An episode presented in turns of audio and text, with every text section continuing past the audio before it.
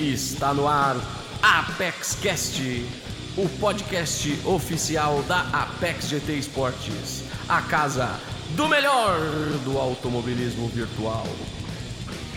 Muito boa noite, amantes do esporte a motor, sejam bem-vindos aí a mais um Apex Cast, né, apoiado e patrocinado pela Edify Apaixonados por Som.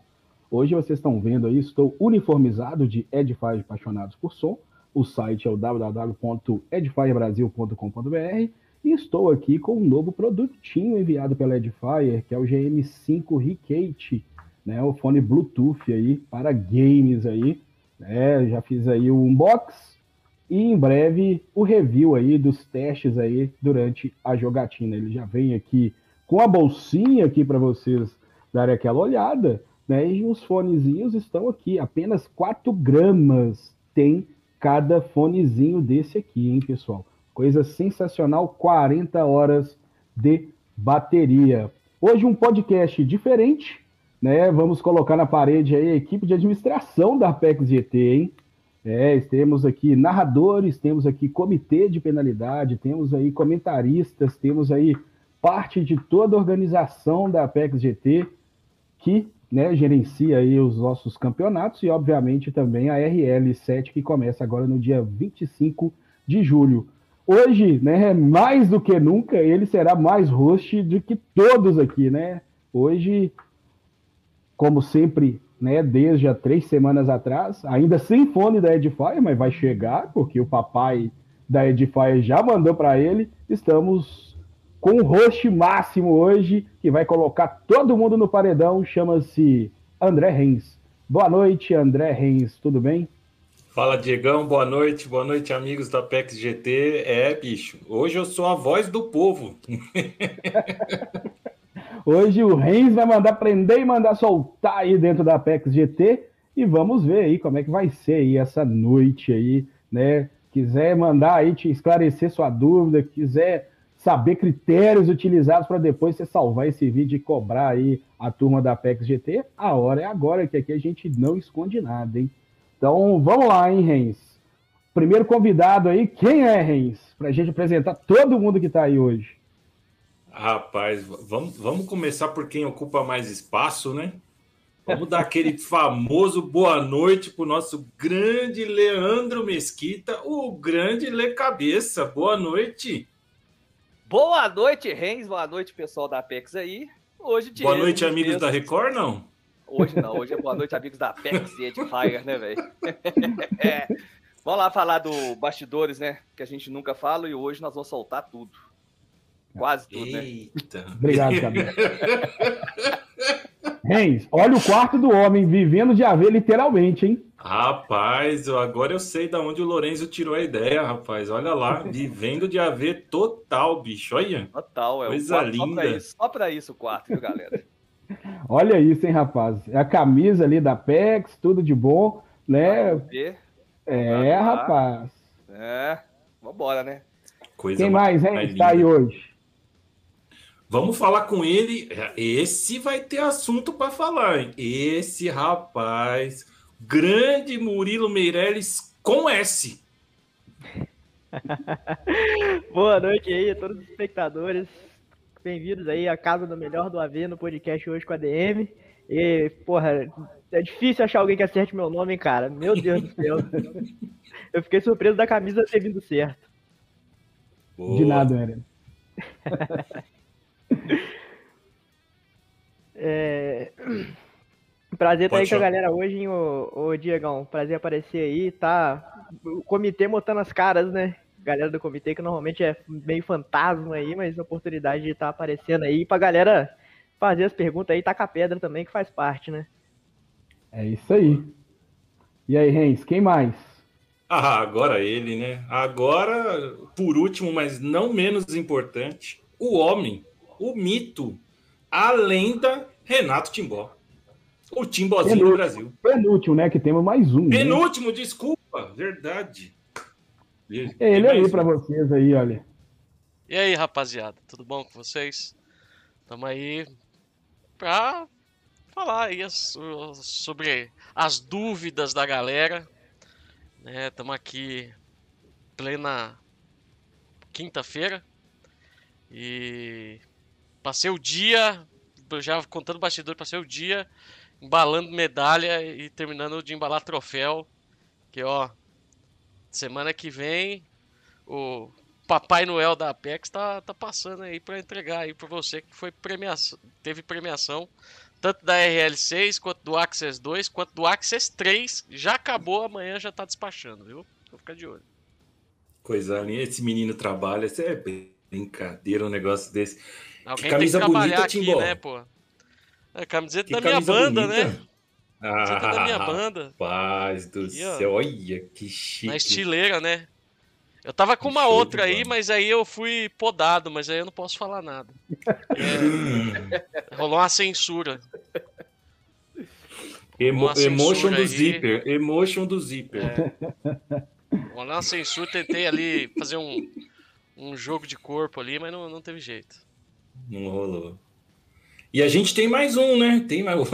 Esse, rapaz, esse tá mais sumido que bala em boca de banguela, mas resolveu aparecer. Conseguiram convencer o homem ali, duas horinhas de amamentação que passou, agora ele vai conseguir falar com a gente.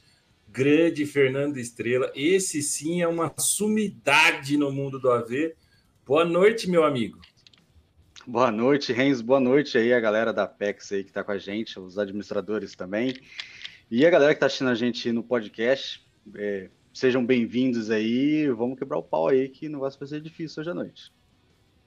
Colocou o alarme da hora do TT ou não?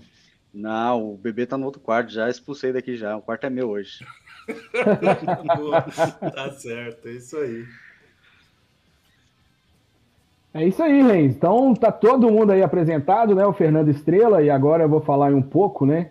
De cada um aí, as funções prévias de cada um. Fernando Estrela, para quem não sabe, ele ajuda aí no design aí de muitas coisas da Apex GT, no comitê. Esse podcast que vocês estão ouvindo aí, né, no Spotify, ele que edita também os podcasts aí da Apex GT, né, aproveitando aí que tal tá Estrela, só para a galera aí saber, ajuda também nos comentários aqui dentro e também, né, ele ajuda aí nos nos regulamentações aí dos nossos campeonatos e também nos ajustes aí em pista, né? Quando a gente precisa ir para a pista aí no GT, o Fernando Estrela também dá aquele help, embora hoje ele está mais focado no iRace, né? Inclusive o iRace também, ele já vem colaborando também aí conosco.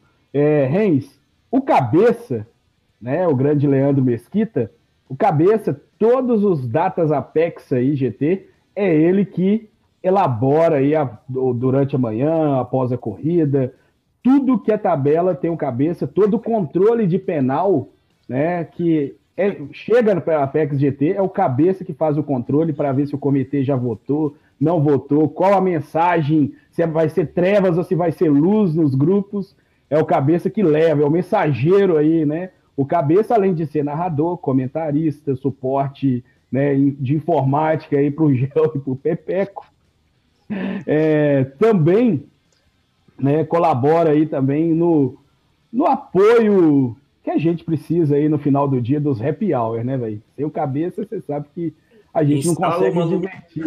Né? Eu tô sabendo. Oi? Instala uma luminária como ninguém que eu tô sabendo. Ah, olha aí, velho. Olha como é que tá essa luminária aqui em casa. né? o cabeça, né? Só falando aí, o Fernando Estrela tem mais de um ano de Apex é, o cabeça desde o dia 1, né, que ele não consegue sair da caverna do dragão, vulga Apex GT. O Murilo Meirelles, que está na tela agora para vocês aí, o Murilo Meirelles também ajuda na regulamentação, ajuda na, em, nos combos de corrida também, embora ultimamente não tenha sido feito por ele, somente os campeonatos paralelos, o campeonato principal não está sendo realizado por ele. Comitê de penalidade, comentários aí, muitos falam que é um dos melhores comentaristas aí, né, do mercado, né? E também ele é o nosso underground man, né? Que depois nós vamos descobrir aí mais para frente o que, que é o underground man aí, o Meirelles. E agora, não menos importante, né? Ele, Renato Timbó, cuida de design, cuida de narração, narra fraco, é fraquinho o rapaz a narração. Que isso. Cuida de todas as partes de vídeo, toda a parte de Detalhe, execu, é, execução. Produ, é, como é que Produção chama? executiva. Produção É, executiva da Apex GT. Né? É o Renato Timbó, ele que vai falar dos HUD. Tudo é isso, ele que gerencia, onde vai aparecer patrocinador, onde vai estar. né? Antigamente, né, auxiliava também nos combos. Né? Hoje a gente não tem mais tempo viável para fazer isso. A gente terceiriza, obviamente, os combos, né? mas pô, com pilotos que andam aí, né? não é com qualquer um. Né? E, obviamente, eu, né, que estou aqui também para vocês, aqui escondido atrás da plaquinha da Edifier, né, usando aqui meu Ricate GM5, claro. Obrigado, Edifier. Manda mais, papai. Né? Então, é, eu cuido da parte comercial, toda essa parte de contato com os pilotos, é, também faço narração, né? E toda a bronca cai no colo do papai, né? Para o papai aqui resolver.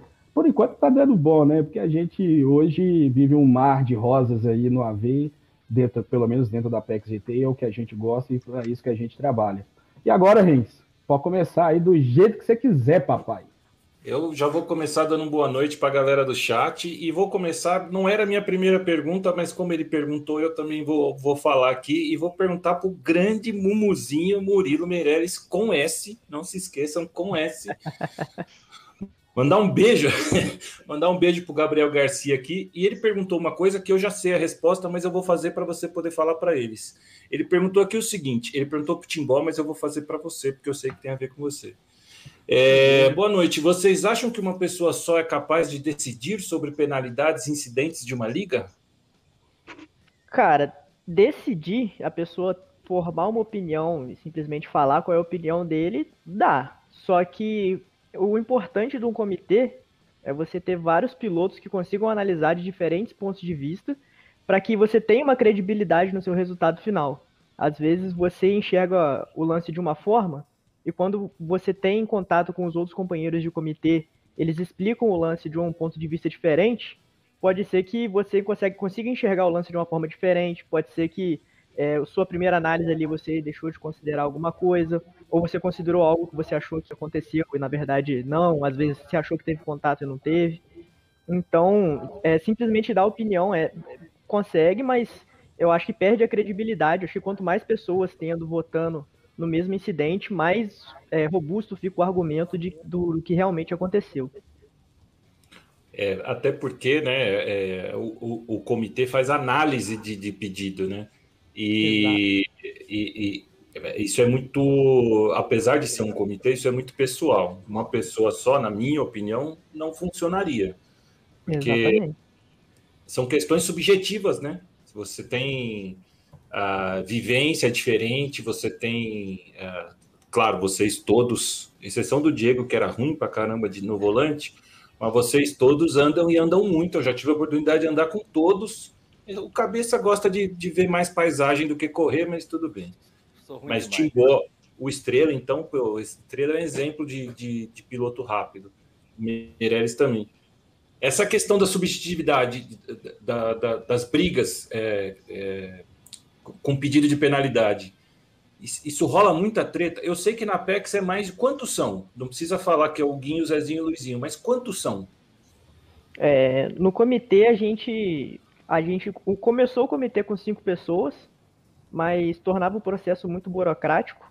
É, esperar cinco pessoas votar, o pessoal trabalha em horários diferentes, porque bem ou mal, a grande parte do comitê trabalha ou estuda. Então a gente reduziu para três pessoas, e caso o lance seja muito polêmico, a gente estende. Mas com o manual de penalidade que a gente tem hoje, como ele já contempla muita coisa, muitos tópicos, é um manual que vem sendo construído aí, tem, se eu não me engano, tem mais de um ano, pouco mais de um ano o nosso manual, junto com a tabela de penalidades. É, ele já contempla muita coisa, tem muita experiência agregada no manual. Então sempre tem ali um casinho ou outro muito particular, muito diferente, mas de forma geral a gente consegue até inibir a subjetividade, porque está escrito ali o que é e o que não é. Então o critério de subjetividade é, até reduz um pouco. E aí, quando é alguma coisa muito polêmica, muito fora do normal, a gente vota, mas pede uma quarta opinião, uma quinta opinião. É, dentro do próprio comitê, a gente tem mais três pessoas, lógico. E para poder validar o que, que realmente a gente vai dar ali de decisão. É, até porque três pessoas é o ideal pelo padrão de qualidade da PEX. Afinal de contas, você tem menos de uma semana para entregar o resultado desse pedido de penalidade, ainda tem que ouvir o outro cara que vai se defender, tem que ouvir o. Depois que o cara se defende, tem a, a tréplica, vamos, dizer, vamos chamar assim. Então, isso tudo, em, isso tudo em, às vezes, cinco dias, porque no sexto dia você tem que estar tá com a tabela pronta, porque o cara vai correr. Tirando. Mais de 10 divisões, é, né? Só, Exato. Só adicionando, só adicionando detalhes aí, esse, essa tabela né, ela vem sendo atualizada ao longo do tempo, que cada etapa, cada edição acontece novos, novos lances imprevistos, né, que jamais a gente imaginava que ia acontecer, né, um toque, por exemplo, em Nurbo GP, é, que o carro teletransportou, o cara não, não tinha condição de dar, né, fazer o fair play, por exemplo, né, e aí tivemos que fazer o update nesse, nessa parte da regulamentação, e também no nosso comitê tem, né, tirando a turma da Apex GT, que aí é, é a parte, né, temos também pessoas né, que são remuneradas para isso, não somente que não estão vinculadas, embora já andaram muito no passado, né, no GT, né, hoje não fazem parte de equipes nem nada, mas são remunerados para poder fazer né, esse trabalho aí do comitê, só para a galera saber. Quando é uma bomba muito grande, obviamente temos parceiros também de outras ligas que a gente gosta de ouvir opiniões, né? Aí a gente manda nem aos meninos aí, eles, olha, Diego, tá acontecendo isso aqui, o negócio desandou, o que, que a gente faz? Aí eu procuro ouvir, né, externamente, para não ter nenhum vínculo, né, vamos assim dizer, né, para não falar, ah, é porque é o da CRT, é o da Grid, ah, que o Didico mora em Belo Horizonte, ah, que o Everson visitou o Cabeça, né? Porque isso acontece, né? Acontece várias vezes, mas a gente busca a opinião externa. A opinião externa, muitas vezes, né, ela bate com o da Apex GT ou abre uma outra visão para o comitê pegar, né? E obviamente, né, desculpa, né, eu ter acrescentando isso tudo aí, Meirelles, e obviamente aí é, eu vou poder fazer essa pergunta para Meirelles, a qualidade do envio do vídeo ela é determinante para uma boa análise também, né, Meirelles? Sim, já aconteceu. É, foi uma, um dos motivos da gente ter padronizado a metodologia de envio. É, o, o, GT é algo que tem se profissionalizado num, num, numa história mais recente, né?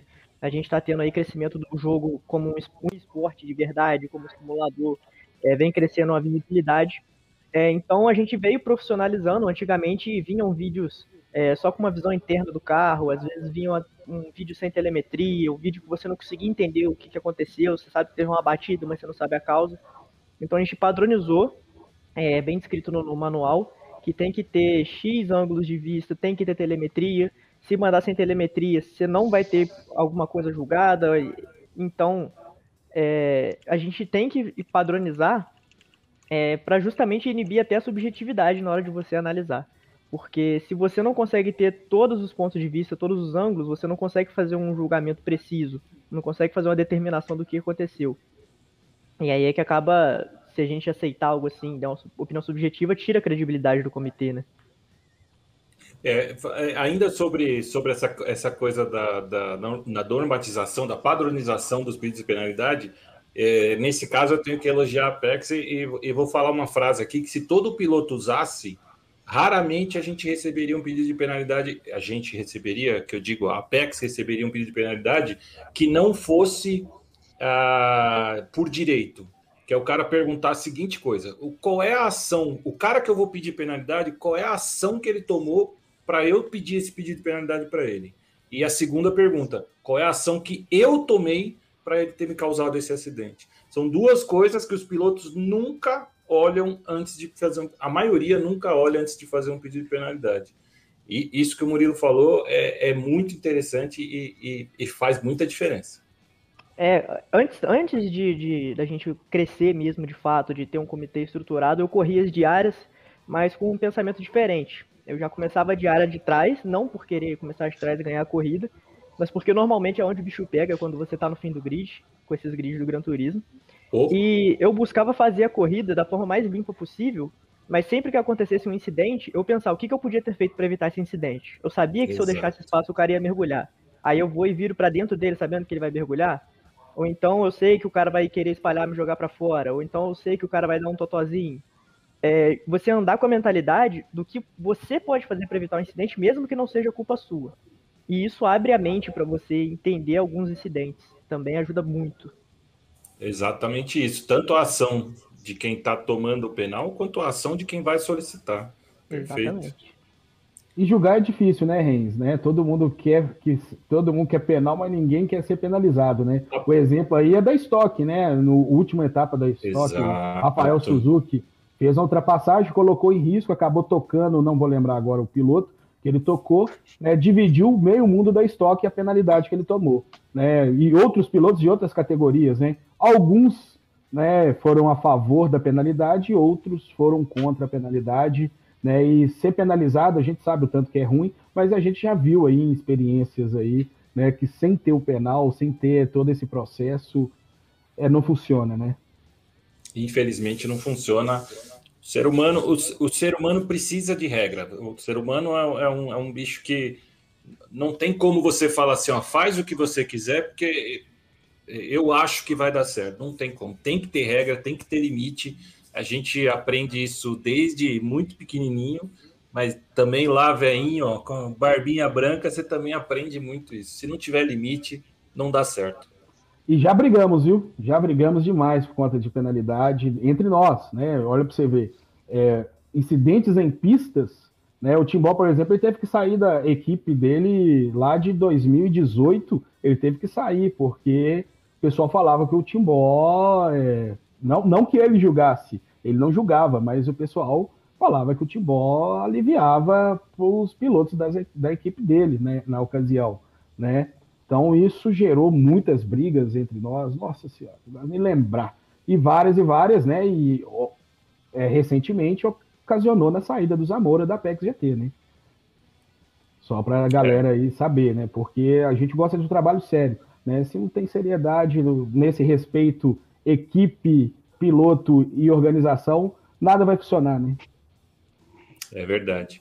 Vou perguntar agora para o Estrela, mas também sobre o mesmo assunto ainda. Ô Estrela, fala uma coisa para mim. Como é que é quando você é o voto vencido? Você ou qualquer um outro é o voto vencido?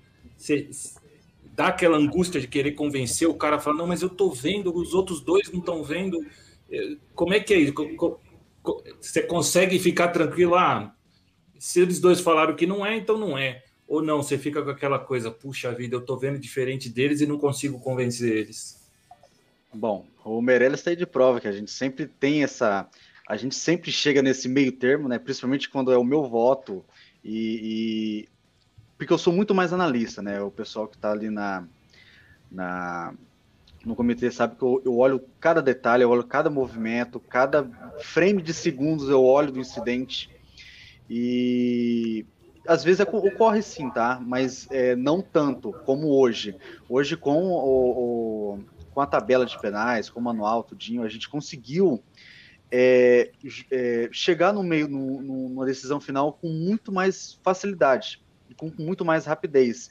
Porque antes, uh, antes a gente, eu achava que era uma média, o Meirelles achava que era uma leve, depois o outro falava que era uma, uma, uma pesada, então a gente sempre ficava naquele meio termo em peso, em o que ocorreu. Mas hoje já melhorou muito. Hoje é raras as vezes em que eu olho um vídeo eu analiso, eu dou meu voto e, e o Meirelles vai lá, faz uma análise dele também.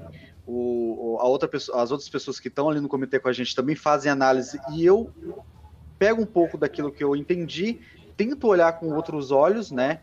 E, e, e me dou vencido. Então, a, eu, eu consigo olhar a, a decisão deles e encaixar no, no meu ponto de vista e, e concordar foi, acho que foi uma ou duas vezes que eu meio que dei o braço a torcer do que foi decidido, porque, como eu te falo, eu sou muito. Eu vou nos mínimos detalhes para ver realmente o que aconteceu. E a decisão do comitê foi, foi, foi outra, mas a gente tem que respeitar, né? Porque é, se estamos ali em cinco, seis, e a maioria voltou para aquele incidente, então a gente tem que, tem que dar o braço a torcer. Às vezes a gente não quer, mas é, pelo bem ali da, da, da, democracia que a gente tem dentro do, do comitê, a gente aceita.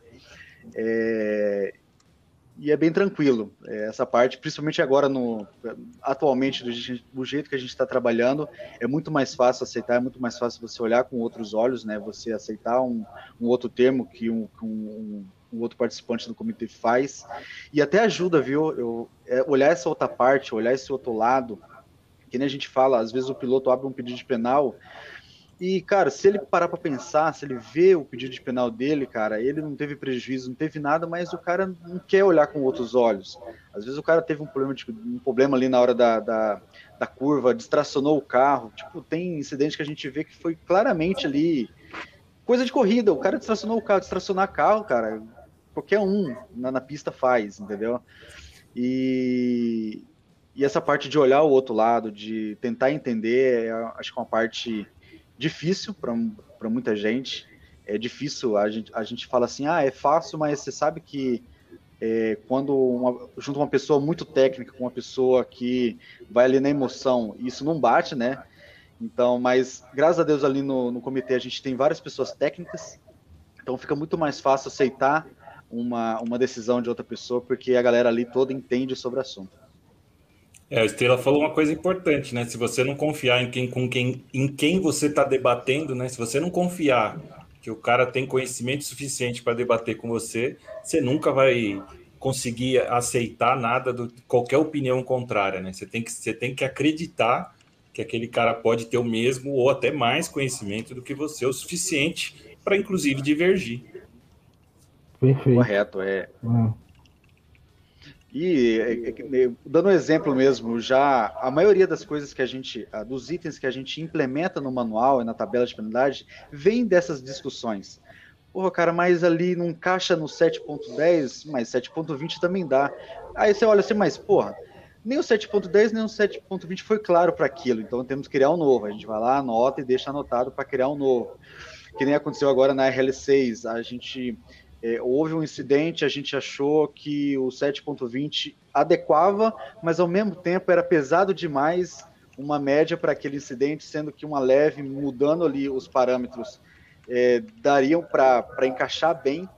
E, e essas, essas discussões que a gente tem, um, um, ponto técnico de um, uma visão técnica de outro, ajuda muito também no melhoramento do, do, do da, da, tabela, do manual e também do regulamento. Então, isso ajuda muito a gente entender o ponto do outro, a visão do outro e tentar trabalhar isso em benefício nosso para melhorar cada dia mais.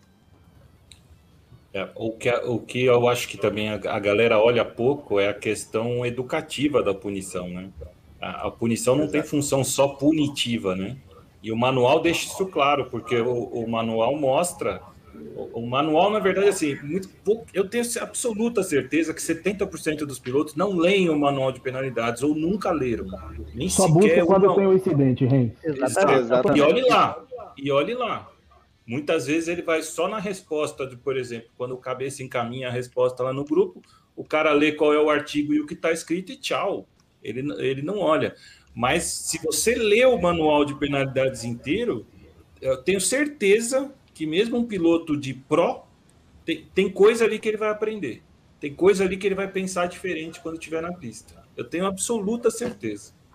Tem, tem algumas situações também que a turma já sabe, antes de eu, eu te falar uma coisa do cabeça, tem duas situações também que acontecem, que é o seguinte, equipe A com rixa com equipe B, piloto A com a rixa com a equipe B. Obviamente, qualquer um dos resultados, ele vai né, inflar, inflar o lado torcedor de cada lado, velho. E aí, meu amigo, é, são os piores momentos para você, indiferentemente se o comitê tá certo, se o comitê tá errado, é, vai dar problema porque tá mexendo com paixão, amor, amizade, é, o, todo mundo junto, todo mundo ali, né? Todo dia tá treinando.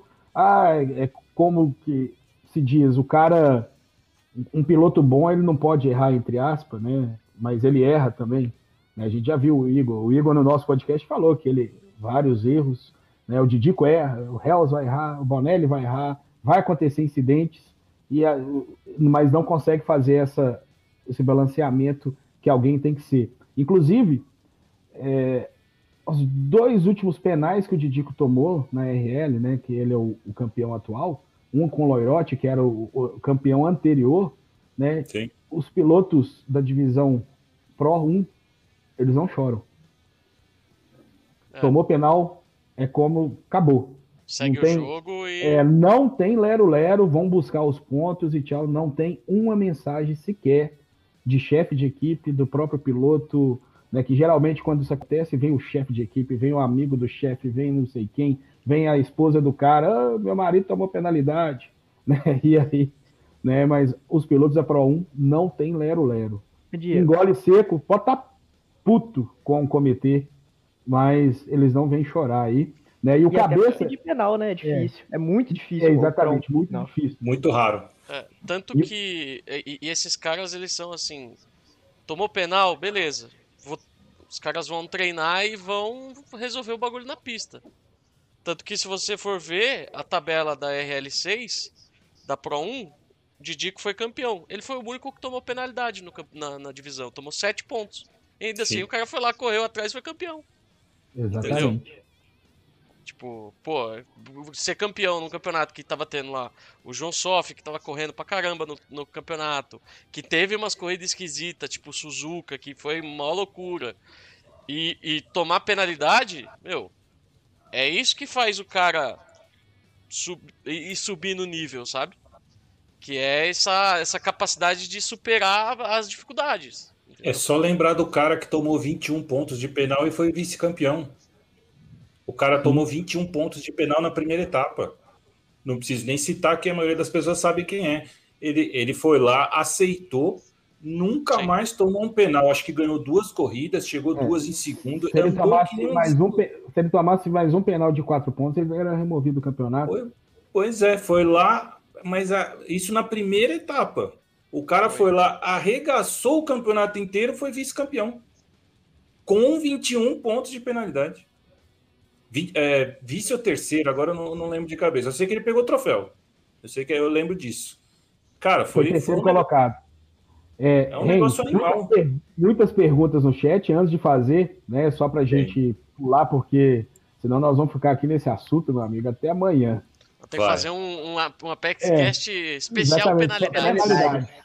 né? O cabeça, que queria que você perguntasse pra ele por que, que o cabeça é proibido de fazer parte de comitê. Quê? Cabeça, eu tenho uma pergunta aqui que me ocorreu agora. Sim. Me, me fala uma coisa. Ah, Eu, eu, eu, eu fiquei sabendo que você é proibido de participar de comitê de penalidade. Conta pra nós por quê. Então vou juntar as duas perguntas do cara lá que se, se podia uma pessoa só resolver isso. E graças a Deus não, porque se fosse eu, não teria nenhum penal na Apex. Nada. Zero. Eu acho tudo frescura.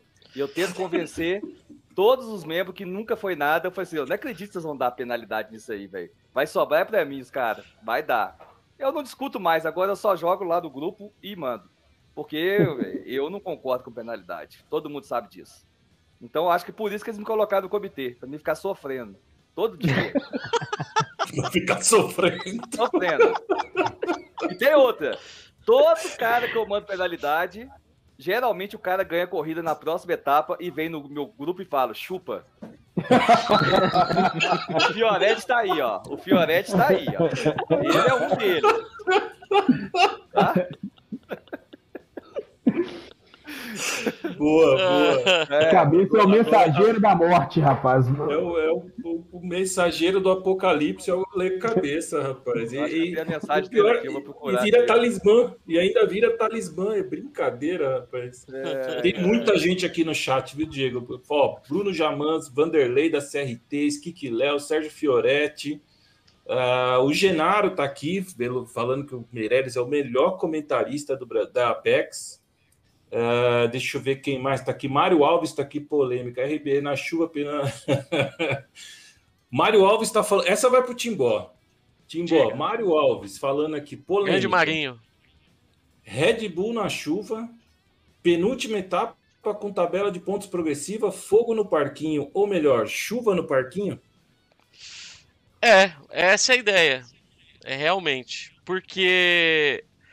Vou, vou ser honesto pra vocês. É, quando a gente começa a imaginar o que, que vai ser as etapas do campeonato, lógico, a gente teve lá é, é, formulário pra galera votar as pistas que mais queriam tal. E aí, a partir dali, a gente resolveu es escolher o que, que ia passar a ser o campeonato.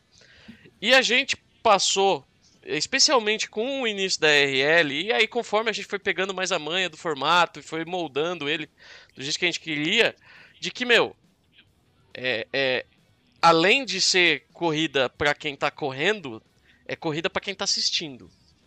E, velho, galera gosta de drama é, na, na, na, em corrida. Gosta de, de ver. No, no, é, é, é, é, se a galera falar que não, é mentira. Mas a galera gosta de ver batida, a galera gosta de ver cara errando, gosta de ver piloto bom se ferrar. O pessoal gosta disso. Então, assim, o que, que a gente pode fazer dentro da possibilidade para dificultar um pouco a vida e tornar o campeonato mais interessante? Porque, meu, se eu jogo lá uma Red Bull comum lá no, no, na sexta etapa valendo um monte de ponto, é capaz do cara que ganhar aquela corrida ganhar o campeonato. Entendeu? Aí a gente teve que nem teve Suzuka na, na, na, na RL passada. Que foi uma corrida que, meu, bagunçou várias divisões. Que, pô, pista difícil de ultrapassar é, largada em movimento que deixava uma galerinha para trás, né, no grid invertido. Então, meu, boa parte dos caras é, tops, acho não, não foi Suzuki, foi Fuji, né, na, na, na, na, na Apex passada. Que, meu, galera lá se ferrando lá na, nas, na, nas zebras bugadas lá, aquela coisa toda. Véi, é isso que faz o campeonato ficar tão agitado. A ideia da, da RL sempre foi esse lance de também é, não só prover competição para quem tá lá dentro, mas prover entretenimento para quem tá assistindo. Entendeu? Então, ao e mesmo tempo. E colaborar, né, Timbó, com o desenvolvimento, né? Exatamente. É, eu pergunto aí para quem corre aqui na PEG GT, né, depois que passou a correr na RL aí, o tanto que evoluiu em relação a demais campeonatos. Seja sincero, Exatamente. por favor. Né? Se não, não evoluiu, segue o baile. Mas manda aí a, os comentários aí. Pode continuar. Aí. Ao, ao mesmo tempo que, assim, antes de um campeonato, eu viro é, o pessoal vira para mim e fala assim: ah, mas por que, que você não mete lá é, tal condição, tal pista, não sei o que, não sei o que. Eu falo assim, cara, eu tenho que pensar no cara que foi campeão da Pro 1 na temporada passada, ao cara que foi o 14 colocado da M4 todos, o, todos os pilotos ali nesse espectro têm que ser capazes de guiar. É, lógico, com treino, né? Porque sem treino ninguém, ninguém anda, vamos ser sinceros. Com, com o, o, o mínimo de, de possibilidade. Então, tipo, a ideia é tornar competitivo. Isso, isso a gente pensa também na hora de escolher carro, na hora de escolher pista, na hora de escolher desgaste. É, que nem a gente escolheu para a estreia dos GR1 na RL passada foi Sankurasi ao contrário. Aí todo mundo, porra, a pista que eu nunca vi na vida, não sei o quê. Cara, é a pista é, das pistas que você, é, poderia ser escolhida, que são mais longas. Agora a gente vai ter Lassarte, mas as demais, a maioria delas tem uma curva 1 muito difícil, muito muito lenta, muito fechada. San Croix invertida foi a pista que tinha a sequência de curvas no começo mais de boa. Que é porque, pra galera começar a corrida, pegar aquela confiança e fazer sua prova. Entendeu? Então, tudo isso a gente tem que pensar na hora de desenvolver quais vão ser os combos. Aí eu vou lá, falo lá com os meus contatos lá que fazem, que faz, fazem os testes. Aí eu falo, ó, Tô pensando aqui, tal carro, tal carro, tal pista, tô querendo, sei lá, de tantos a tantas paradas, ou tô querendo uma corrida mais voltada para para economia de combustível, uma corrida mais voltada para pneus, ou ah, tô pensando aqui, ó, a galera vai ter que largar com pneu tal, então já pensa nisso. E aí a partir dali faz os testes. Geralmente eu recebo umas três opções diferentes de, de, de combo, né? Às vezes umas mudanças de carro, alguma coisa assim. E aí, a partir dali, eu, eu a gente toma a decisão e, e, e define para o campeonato. Então, a gente sempre tem que pensar também pro lado da, do, da pilotaiada, né? Porque, lógico, é, é, é, a, é, a, galera que paga inscrição, é a galera que está lá disputando de fato. Mas eu tenho que pensar também na galera que está assistindo, porque tem muita gente que, que gosta de assistir porque é, é, é, é, agitado, tá ligado? Então, No, no- Pô, eu já, a gente já tem um campeonato que tem 12 corridas na semana. Se essas 12 corridas não tiver o mínimo de atrativo, ela não dá audiência. E se ela não tem audiência, eu não faço número pro meu patrocinador, por exemplo. Eu, Não eu é- ia falar sobre isso. Eu ia, muita gente Entendeu? acha que é a Apex GT by Madre Teresa de Calcutá, né? As pessoas esquecem que isso é um comércio. Aí você tá ali para você tá ali para promover campeonato para os pilotos, do jeito que eles gostam, do jeito que eles gostam. Mas se, se aquilo não dá retorno para a liga, a liga não vai conseguir manter, se manter fazendo campeonato para as pessoas. Então é, é, tem dois lados aí. E, e- Exatamente. E, o, ma- e- e o difícil que é do que você está falando é achar esse contraponto, achar esse, esse meio termo que agrade A e B. É. Perfeito, Renz. Né? E, e o tanto é complicado que, obviamente, a gente respeita aqueles que têm mais tempo livre ou disposição para fazer 800 corridas, mas todo mundo aqui trabalha, né, velho? Não dá para. Não é vivendo de AV. Vivendo de AV é um sonho, claro. Se qualquer um que falar que não queria é mentiroso, né? A gente, obviamente, a gente queria né, viver de AV. O viver, quando a gente fala, é ser bem remunerado e tudo, coisa que não acontece né, hoje. Né? O nosso site está para ser entregue aí, inclusive atrasadíssimo, digas de passagem, já quatro meses atrasado.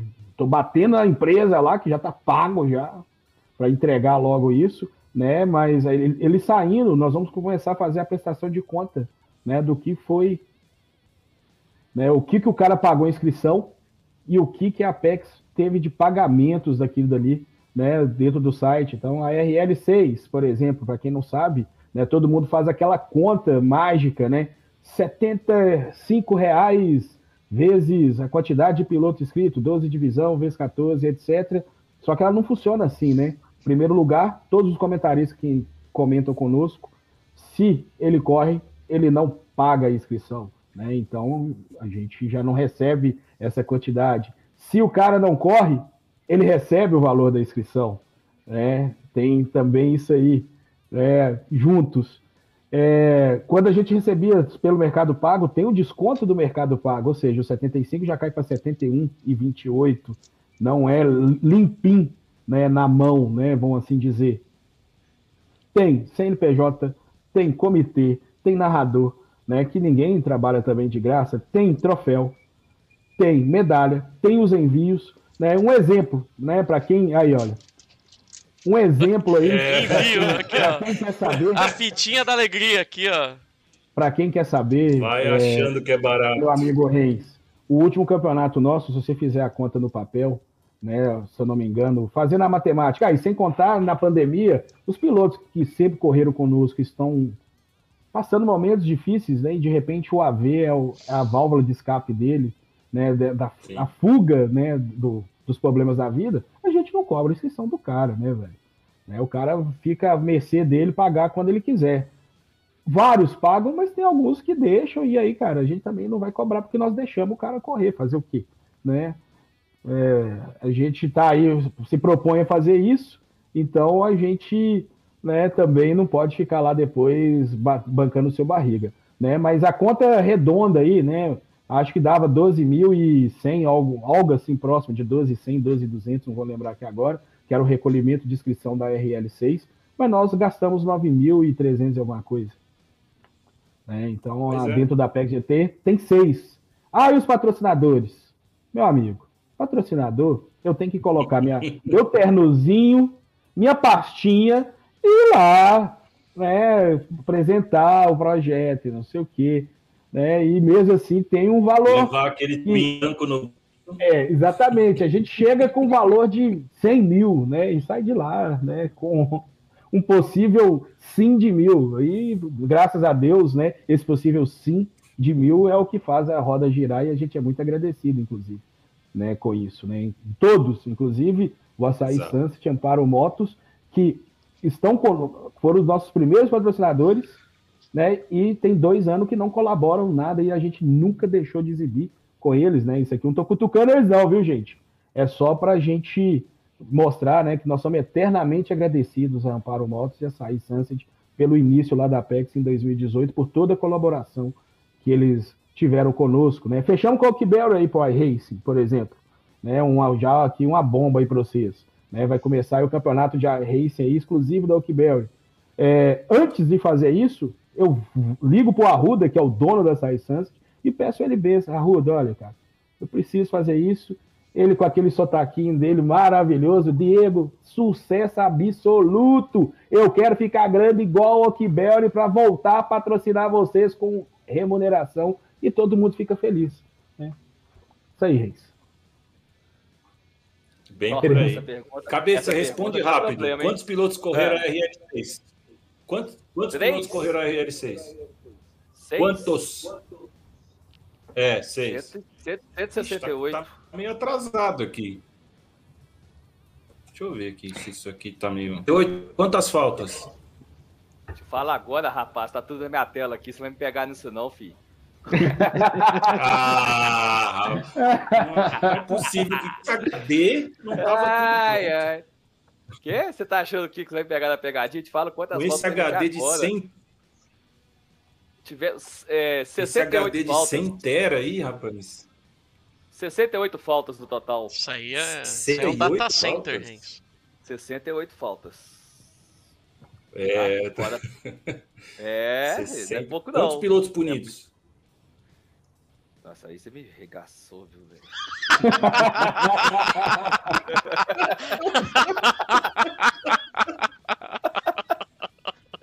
que isso, cara? É, deixa eu ver aqui. Não, não o pior é que eu sei que ele tem. Ele vai demorar pra achar, mas ele tem, cara. Tenho. É, ele vai ter tudo aí, com certeza. Foram aqui 49 pilotos punidos. Pode ser um repetido, né? 49 sim, sim. punições. 40, 49 punições. 49 punições, isso. Baixou número, né? bastante, né? hein, Diegão? Baixou muito. Nossa, a gente já teve. A gente já chegou a ter. Parabéns é... aos chefes e os pilotos. A gente é. teve mais de 200 numa única edição, não teve, Cabeção? É, eu ia, Foi na 2, né, se não me engano. Dois, o, é, o Cabeção, ele quase largou a Apex, né? Ele só não largou que meu pai estava internado, velho. Exatamente. Ele me mandava então... mensagem, assim, eu não aguento, eu não aguento, todo dia 30 penais, eu tô começando a trabalhar meio-dia. Não, eu, fala, eu, eu, eu posso falar. Hoje, né? Todo eu final de RL é, é, a última do cabeção. É, eu posso falar uma coisa? O cabeça, ele, ele manda desse jeito assim. Olha aqui, eu acabei de ganhar 850 reais arrumando macaco.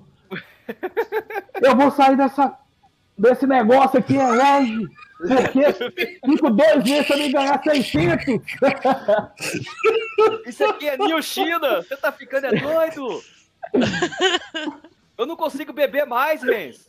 Mentira, né? Isso aí é mentira. Agora consegue. Não, mentira, mentira porque você, o cabeça agora tá nessas, é, tá, tá numas aí de que ele não quer ir beber, mas aí é, agora o Diego que leva ele pro, pro Ele tava ligando agora há pouco aqui. Ele falou isso com a minha mulher ontem, velho. Eu liguei para ele, ele né? Eu, eu, sinto tanta saudade dele que eu liguei para ele de vídeo, preocupado. Você já vacinou ele? Caralho, eu tenho 41, não tenho 42. aí ele vira, ele vira pra minha mulher, ele vira pra minha mulher e fala assim: Cris, fica mais três dias aí. Eu já, só do Diego não tá aqui, eu tô dois dias sem beber. Aí minha mulher olha pra mim e começa. Metendo meu pé, Ai, ai, é culpado sou eu. Ai, ai, muito bom, velho. O cabeça tá desde o dia 1 de abril de 2018 também? Me colocar, Ca... né? Ca...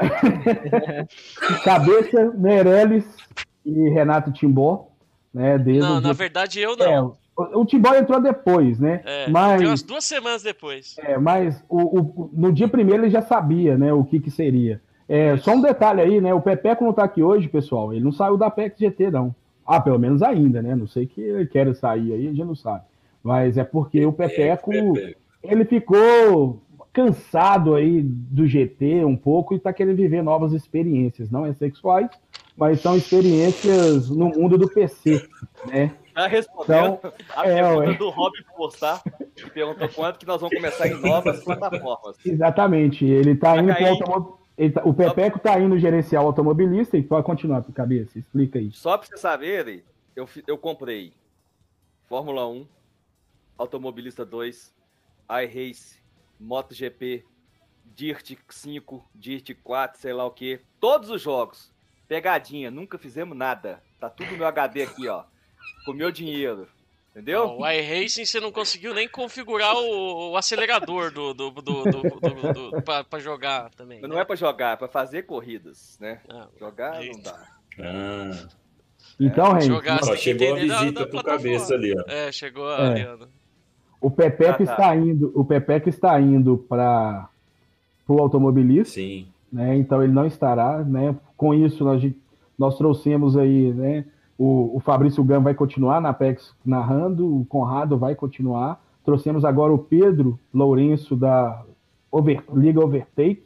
Né? Temos o Gel, que ainda é, ele está com problema técnico no seu equipamento que não permite mostrar tudo que a RL precisa. Então ele vai estar tá fazendo uns campeonatos à parte, nosso, até que ele resolva o problema dele. Mas ele também vai estar tá narrando aí conosco, menino do bem, inclusive. Gente boa pra caramba. E Timbó, cabeça e eu, né? Além aí, enquanto isso, o Pepe com automobilista, junto com a Estrela, Timbó iRacing, né? Aí que vai começar o campeonato com várias premiações bacanas que ainda não existe no iRacing. Não posso aqui falar ainda porque o, o grego tem que bater o martelo nessa premiação, mas se ele bater só de cara aí, o campeão vai ter um Porsche Experience, né? Eu acho que é uma premiação sensacional aí, né? Além de troféu, medalha, carro do iRace, blá, blá, blá, blá. Eu acho, eu acho, que o, eu acho que o Renz travou. É, e deu um, um, um freeze aí. Eu vou aproveitar que deu um freeze aí. Timbozinho, conta pra galera aí como é que funciona aí, né, o processo aí seu que virou narrador aí. Como é que funcionou tudo isso aí?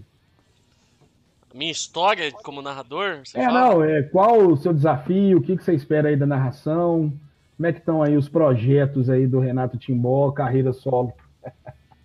Ixi. Ah, pra ser honesto, eu tô assim, meio. É que assim, a gente tá na, na, na, pandemia, né? A pandemia dificultou muita coisa, né? Em, em, em alguma, algumas coisas que a gente tinha vontade de fazer. A gente ainda tem vontade de fazer, né? Então, minha, eh, eh, eh, meu, grande, meu grande desejo hoje é poder narrar um evento presencial, tá ligado?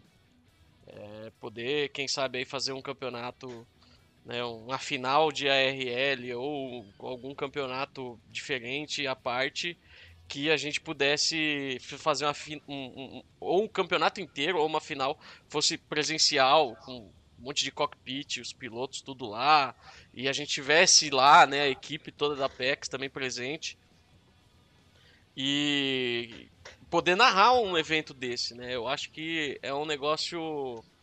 É, é, é um passo a mais, saca? Porque são mais desafios na parte de produção também, que é uma das coisas que eu mais gosto de fazer aqui dentro. E eu acho que narrar é um, é um negócio que eu gosto, né? É uma das coisas que eu mais gosto de fazer aqui dentro da PEX.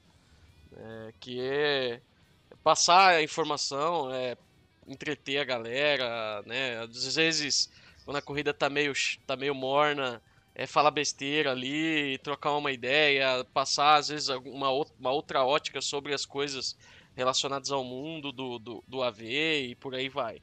É, então, eu acho que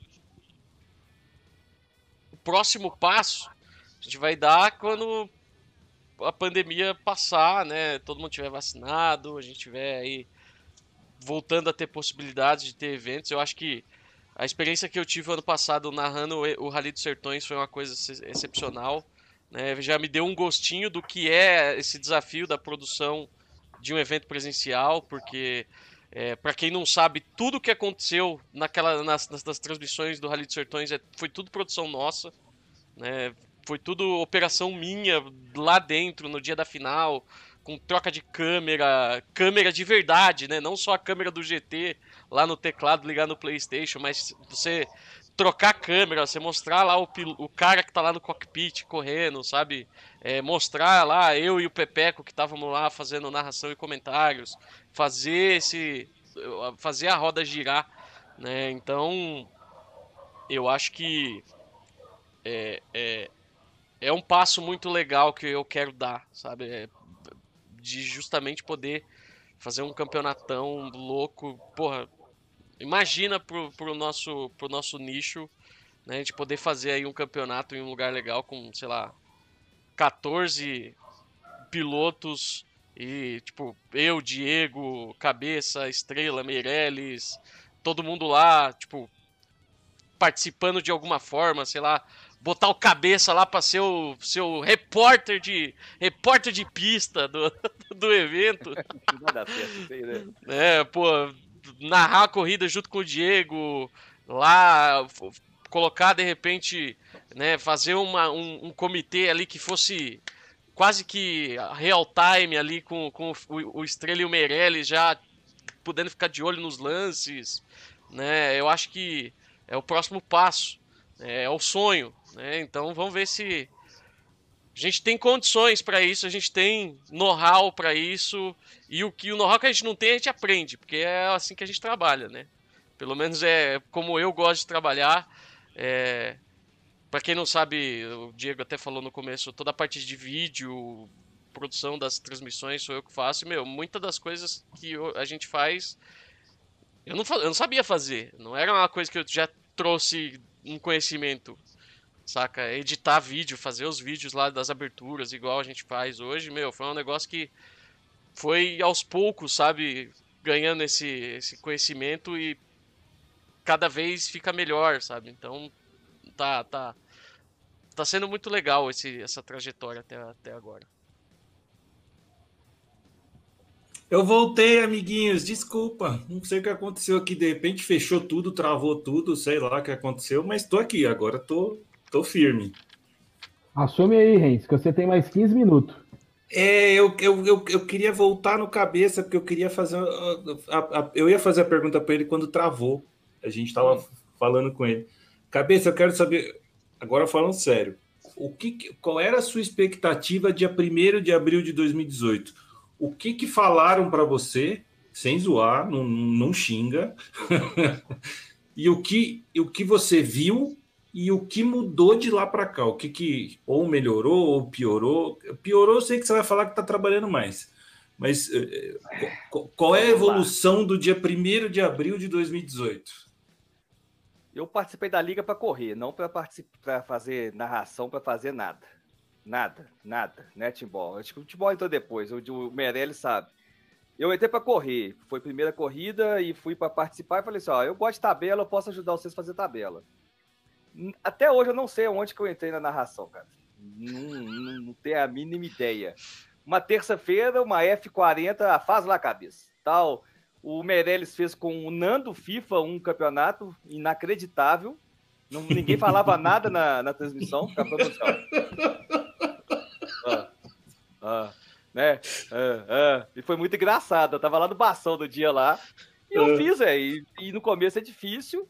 Tentei sair várias vezes, que eu não gostava. Não gosto ainda de fazer corrida. Tô começando a gostar um pouquinho, que tá, tá saindo mais fluido, mas não gosto. Falar a verdade que eu gosto, eu não gosto, não. Mas vamos aí, vamos continuar, porque tá, tá legal. Já estamos na RL7, mais quatro Apex, mais um tanto de competição. E eu me divirto mais daqueles campeonatinhos doidos, o retrô, os Vagapex, esse aí eu acho mais legal de fazer, que não tem tanta injeção de saco na cabeça. Menos mas, pressão, né? Menos pressão, não pode errar nada, né? O pessoal é maldoso pra caramba. Mas. não, é, é chato. Mas tá indo, cara. Eu tô gostando. Tanto é que eu investi aqui, né? Quase 60 mil que eu ganhei de inscrição aqui no meu quarto. Tudo de inscrição? Agora o Diego é, capa você. Cai, né, velho? Lógico que não, né, velho? Aqui é que trabalho pra caramba, meu filho. Tem 18 anos que eu não tiro férias. Uma dúvida, cabeça. Quantos gatos você tem? Dois. Mas estou fazendo Porque tá saindo aqui, gato de tudo quanto é lado aí. Você tem, você tem, e de estimação? Tá brotando gato do chão ali, cara. você, tem, você tem dois gatos e de estimação? Como assim? Ué, quantos gatos você tem? Dois, adotei dois gatos que estavam na rua. Aí eu e, adotei. E, e, gato de estimação você tem quantos? Ah, não. Nossa senhora. Essa foi ruim demais, Renz. Nossa senhora. Tem o Diego. É seu gato de estimação. É meu gato de estimação. Mas tá bom. Mas vamos pra RL7 Mas vai tá ser bom, bom demais, viu? Muito bom. Ô, ô, Igão, aproveitando que você, que você voltou, eu queria saber de você sobre a parte. Eu sei, mas eu quero que você diga qual é a relação que você tem com a parte esportiva da PEX. Ou seja, é, a parte. A galera vai a se junta e tem uma ideia de um combo. Como, por exemplo, a gente sabe que muitas vezes isso é, ou parte do Timbó ou da, do, dos universitários dele. Qual, qual é a, a influência que você tem na decisão e se é uma decisão democrática ou monocrática? Já tive mais poder. Eles estão me podando, esses ego. Mas eu só fujo de uma coisa, Renzo, né, que eu faço, peço eles para evitar. É um patópolis da vida.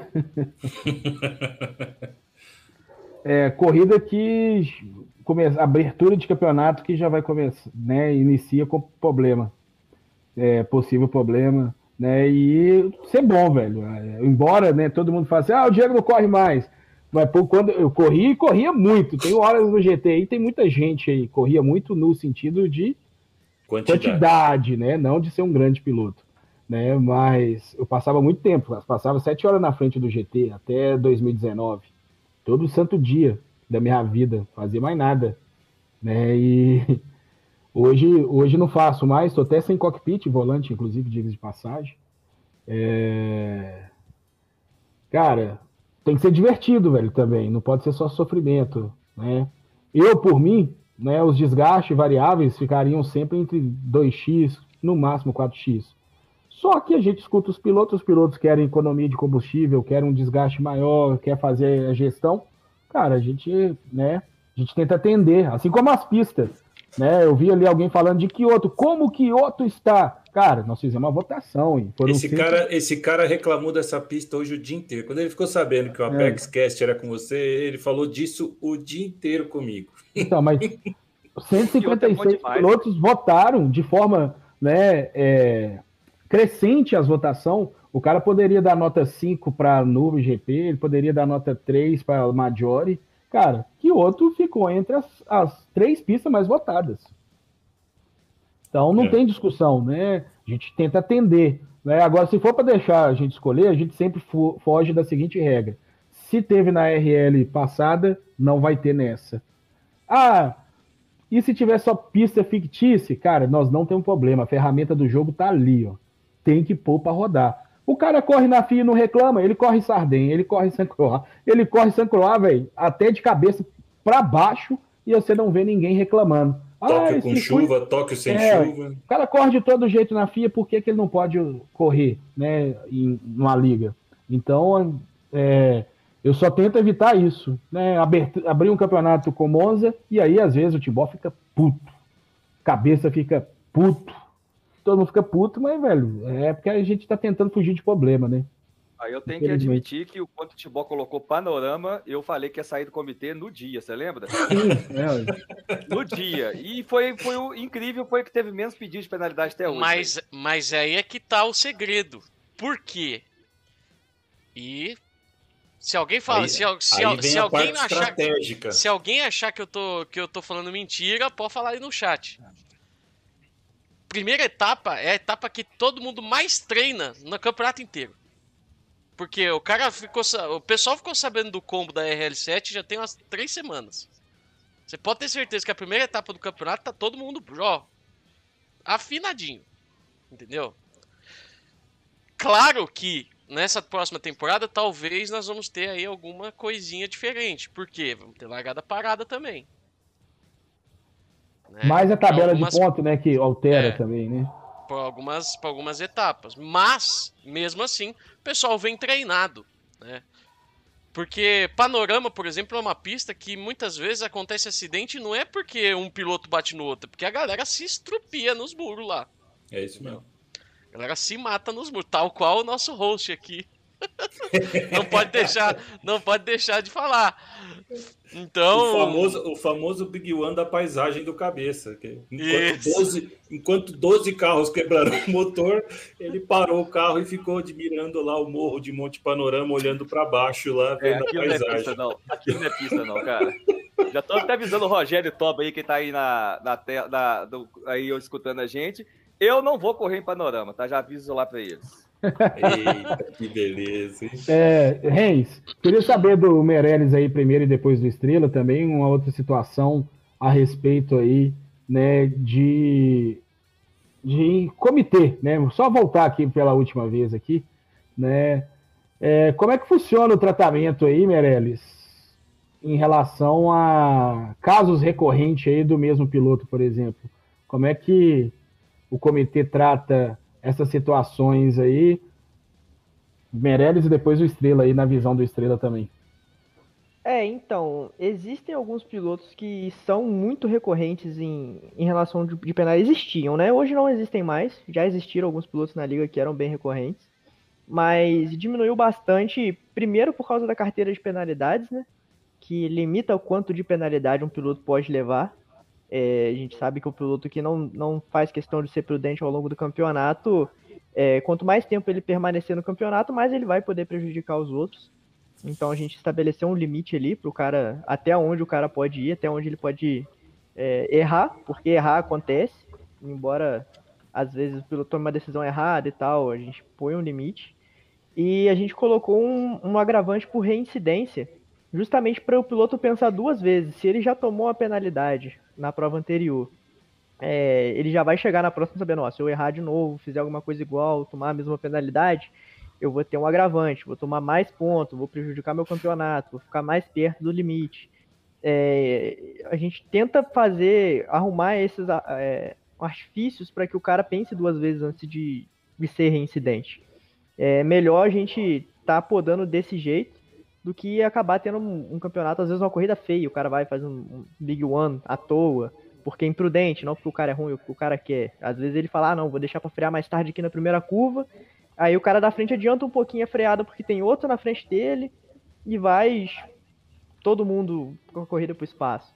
Então, a gente trata mais ou menos dessa forma para evitar isso de acontecer mesmo, né? Estrela?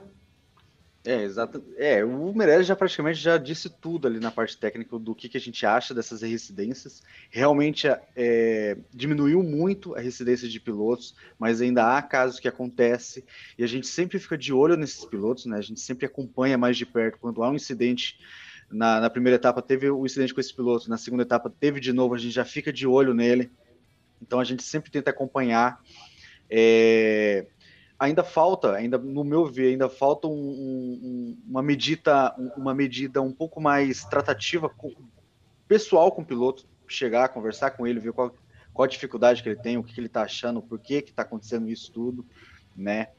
E tentar ali junto com ele ver uma forma dele de não acontecer mais, apesar que a gente sabe que na hora da corrida ali é foco na frente, então às vezes o cara dá uma portada, o cara fica um pouco nervoso e quer descontar, então ou não, ou às vezes é, é, é, que nem eu sempre briguei com o Zulu, né? O Zulu sempre tinha uns incidentes que o cara ele tava na hora e no lugar errado, cara. Então, e, e, e às vezes, mesmo que o cara não participe, né? Ele acaba sendo reincidente porque ele tava ali no meio. Então, tem campeonatos que não dá para escapar, o cara fica ali um pouco na nossa mira ali no comitê, mas é que não o Meirelles falou, a gente tenta ter tratativas para que não ocorra ou que o cara não chegue numa, numa situação extrema, para que não acabe com o campeonato da, dos outros pilotos, né? Que não é, é, surge um pouco ali a imagem do, do, do, grid, né? Já vimos já em outras outras ARL pessoas falar, ah, grid tal tem muito incidente, putz, lá é só problema. Não, mas a gente tenta o máximo possível não acontecer isso. Né? Então a gente tenta, a gente está vendo ainda algumas tratativas para implantar mais para frente, para a gente. É que nem o pessoal fala. Você acha que a gente gosta de dar penalidade, né, Meirelles? A gente sempre fala, você acha que a gente gosta da penalidade? A gente não gosta. Nosso sonho é ter um campeonato inteiro sem nenhuma penal. A gente ficar lá só olhando a paisagem, que nem o, o cabeça fala, aqueles, aqueles fardozinho de, de, de matinho voando assim, De quando, feno, é. gente- é, de feno, quando a gente tá na intertemporada.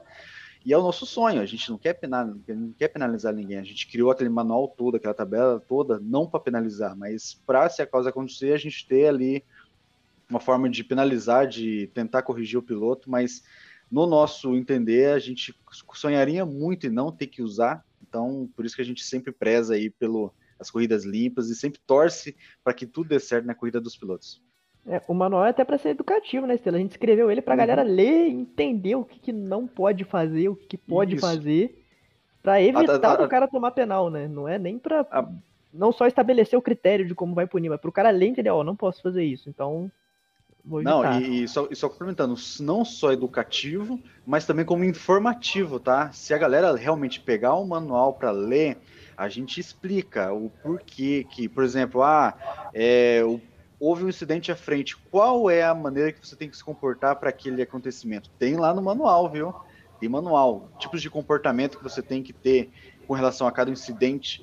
É, você vê que o cara rodou lá na frente, cara, você não vai seguir o traçado que o cara pode voltar no meio, então você sempre tem que seguir uma linha diferente. Então, o manual, ele não só é educativo, mas também tem muitas partes que, que, que eu e Meirelles colocamos como informativa, né? O piloto pode ir lá e ver, pô, se acontecer alguma coisa, como é que eu posso tratar dessa forma? E, e, e aprender, né? Então, não é só tão punitivo assim, a gente tenta também ensinar um pouco ali na, na comissão, que é um pouco difícil, né? Quando o cara toma o penal, o cara não quer aceitar, então muitas vezes ele vê para um lado ruim, não vê com uma parte de olhar para dentro de si, tentar melhorar, não evitar aquilo mais, mas a gente sempre torce para que tudo dê certo. Boa. Cabeça, quantos pilotos inscritos no RL7? Você, quer me fazer pegadinha até hoje? Ah lá, ele tá dormindo, velho. Esse que Fala não duas de uma vez, ó. cara. Pergunta pra ele se quantos tem na Axis também, ó. Mesmo Quantos tem na 168, Axis? Quer dizer, 166. Ah, o Axis 4 já tem 28 pilotos inscritos, viu? Eita, Só que fechar três grids, a gente, ó. então a gente tem 168 inscritos na RL7. Isso. E Na verdade, mais, né, Diego? É, na verdade vai dar 169. Né? Hoje tivemos aí o Navas não vai poder correr, né? Senão seria o 171. E o Pio Coa Pio Pro também, né? Alegou problemas pessoais, não vai poder correr. Tem duas vagas, tem algumas caras que estão na fila de espera, que é onde a gente vai ver aí se vai se a divisão consegue encaixar o Reis. Cabeça, qual- vou falar, vamos falar. A gente falou já de uma coisa que é bem- duas coisas polêmicas, né? A questão dos combos, até que não é muito, até porque nessa RL é, é, foi a galera que escolheu, né? Depois eu vou até falar mais, mais um pouco com o Diego sobre isso. Mas a gente falou sobre o comitê, agora a gente tem que falar sobre balanceamento de grid, né, cabeça? Como é que é montado esses grids? Você que tem todas as informações, você que tem até o número da cueca dos pilotos, passa tudo pra gente. Cabeça, coloca um saco de pão, escreve no saco de pão, enfia na sacola, joga pro alto, pega Pega o saco 14. de pão do Pepeco. É o Baleiro Kids, né? Lembra do Baleiro Kids? Ele Sorteia. roda, tira o nome. Peraí, o Dico. Pepeco. O Dico Pepeco falou com o Diego que tava anotando todo mundo que tava pagando no saco de papel de pão, velho. Você tem que ver esse homem nervoso, velho.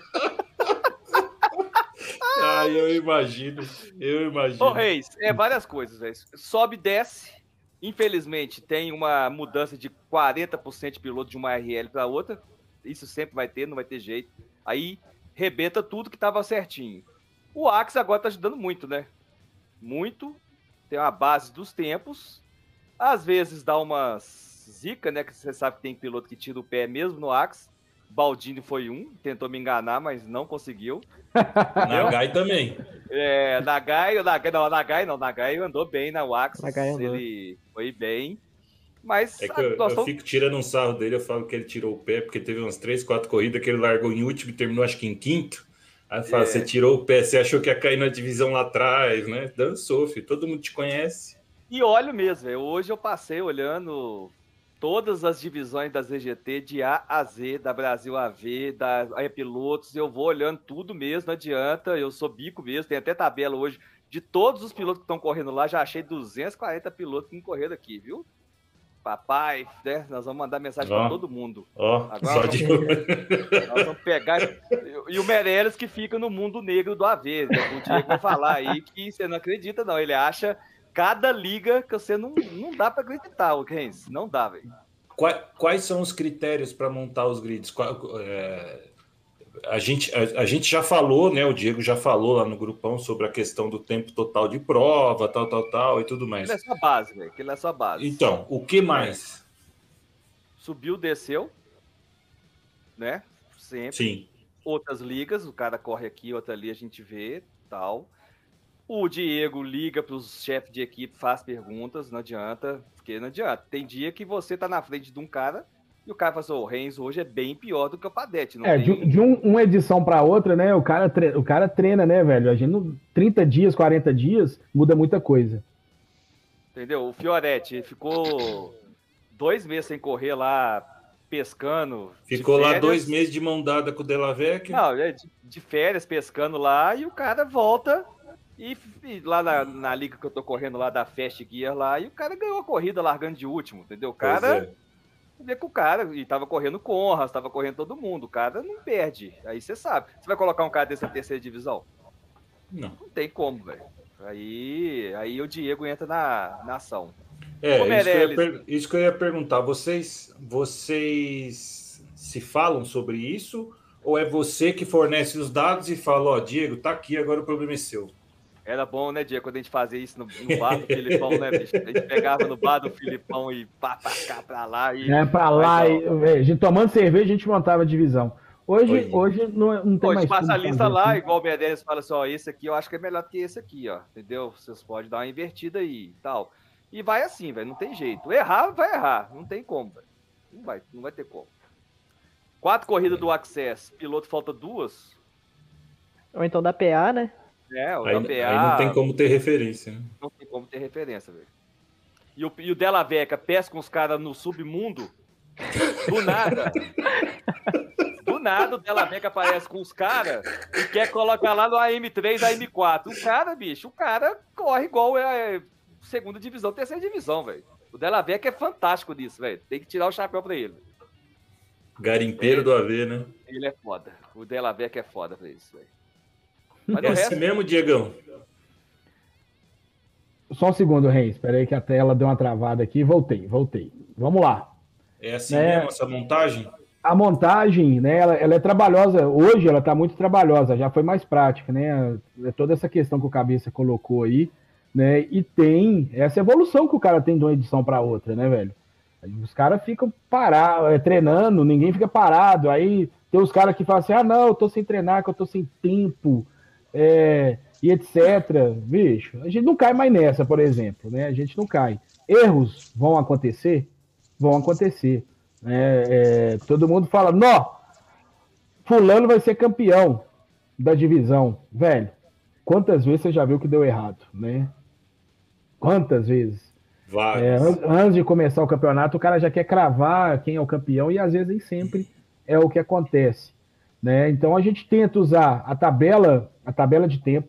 Obviamente a gente quer espremer os pilotos ao máximo, né? Porque a tabela de tempo ela serve, né? Sendo bem, bem simples aqui. Rob Três Forças que está aí chorando aí no chat aí, por exemplo.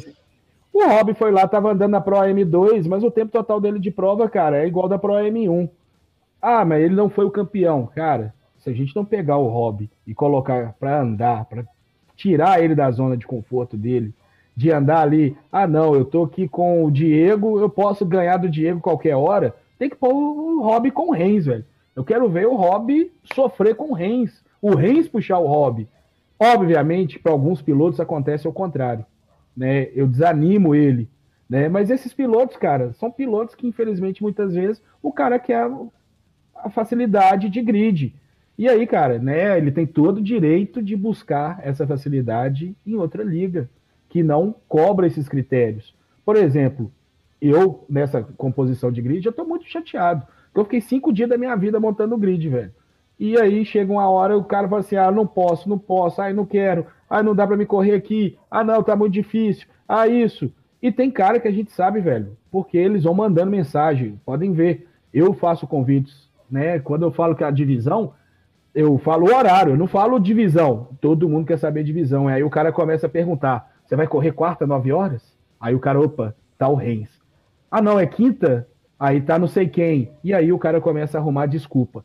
Até aquele momento dele ser comunicado, ele tá querendo correr a RL loucamente. Na hora que ele é comunicado e descobre que ele pode correr contra o Estrela, contra não sei quem, o cara, ele já automaticamente ele se rebaixa. Ele não coloca o potencial. Cara, eu posso aprender, eu posso vencer, eu posso chegar à frente, eu tenho o grid invertido, eu tenho tempo disso, né, de chegar. Então, mesmo os campeões, mesmo quem não é campeão, a gente remaneja quando o cara tem um tempo muito bom. Entendeu? O Beto Porto, eu não, ele foi campeão da M4, gente, com tempo de segunda divisão. Eu poderia colocar na segunda divisão Pro? Não, não poderia. Por quê? Ele correu, nadou de braçada numa divisão, entre aspas, que ele não teve aperto nenhum. Então, ele se mostrou um ótimo piloto de, de vento na cara, vamos assim dizer. Sim. Ó, ele não era apertado, ele não era pressionado, ele não tinha nada. Então a gente subiu ele para Pro AM1 para a gente ver de qual é. Velho, se ele for bem, cara, for campeão, palmas para ele. E erro da Apex, a gente vai assumir, que a gente devia ter colocado ele lá na Pro 2, ok? Só que, geralmente, acontece o contrário, velho. O cara não dá conta, ou o cara vai estar pressionado, e aí a gente pressiona um pouquinho mais, ele volta uma, volta a andar bem, volta a ganhar confiança, e aí, velho, o cara voa, o cara some. Aí vai embora, velho, vai embora, né? Foi feito assim com o Dan, foi feito assim com o Fioretti, está sendo feito com o Rob Três Forças, que está aí. É, e o Caio também, né, pilotos, né, É, o Caio, o Caio, por exemplo. O Caio então, é um fenômeno de 2020, né? O Caio então, foi, mas foi, foi, foi um exemplo danado. Mas, mas o Caio, eu acho que não é o caso, por exemplo, do Beto. Porque o não, Caio é um, é um, caso de evolução. O Caio evoluiu muito rápido. O Caio é mas errei, erramos também com o Caio. Ah, não sei se chega a ser um erro. Por quê? Nós subimos ele, é, subiu duas, subiu três, e depois, de repente, nós subimos ele cinco divisões.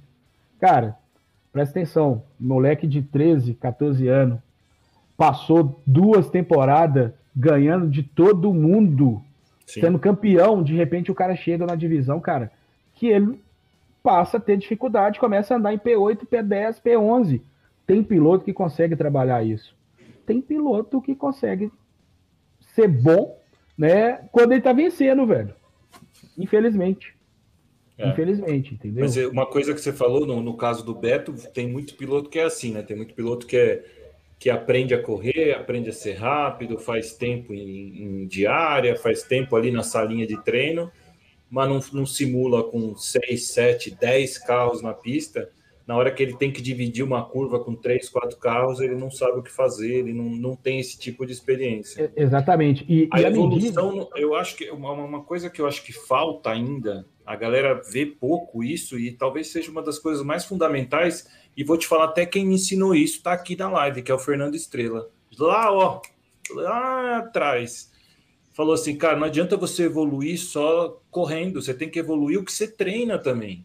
Então não adianta você por exemplo, o exemplo do Caio, mas não estou querendo aqui falar o que ele tem não, ou não. Não fazer. é a crítica, não é a crítica. Exatamente. Caio, tá? É números. Nós estamos avaliando números. Exato. O Caio chegou no momento que talvez, eu não conheço o treinamento do Caio, mas talvez ele precisava remanejar o que ele treinava. Funcionou muito bem quando ele estava lá na 12, aí ele foi acho que para 10, para 6, aí chegou na, na, na 3 ou na 2, se não me engano talvez a forma de treinar não era, não era adequada para onde ele chegou. Era muito boa quando ele estava lá atrás. Mas vou, te, vou te dar um exemplo. uma hora que ele estagnou. Quero te dar um exemplo. O SR Jonathan, nós temos um combinado com ele. Ele corre uma divisão na primeira divisão, que ele sobe, e uma divisão na segunda divisão, que ele é rebaixado, velho. Sabe por quê que eu não posso manter? Ele é excelente piloto na divisão 2. Ou ele vai ficar na P5, P4, e vai ter números para subir. Mas na primeira divisão, cara, ele não tem pace. Não adianta eu colocar o SR Jonas na primeira divisão. E a gente tem outros exemplos assim. Ele já falou com nós, né, Sim. né? E tudo. Não adianta. Ah, ele vai ter que morrer de treinar. O cara não tem esse tempo mais na vida. Ele pois não é. vai morrer de treinar. Ele não vai conseguir fazer Eu não vou. é, Em, em- em tese, né? Ele, ele não vai. O treinamento. por- A falta de treino, corrigindo aqui, a falta de treino dele, né, por conta de trabalho, não vai fazer igualar o tempo de corrida de um João Sofra ou de um Didico. Então, cara, Sim. na primeira divisão, ele, né, obviamente eu não posso ser injusto com os demais pilotos que correm comigo, ele tem que subir. Ele tem que subir. Eu não posso deixar eternamente ele na divisão 2, né? Assim como o Dan, por exemplo, o, o, o, o Edinho, ele sobe, sobe. Mas ele não vai bem na primeira divisão. É problema de treino? Não sei. É porque ele não gosta? É porque não quer? Gente, aí são N fatores. Só que a gente não pode deixar ele lá na primeira divisão a partir do momento que o único motivo de existir o tempo total de prova é esse, né? Inclusive, digas de passagem. Então precisa remanejar, precisa buscar o equilíbrio.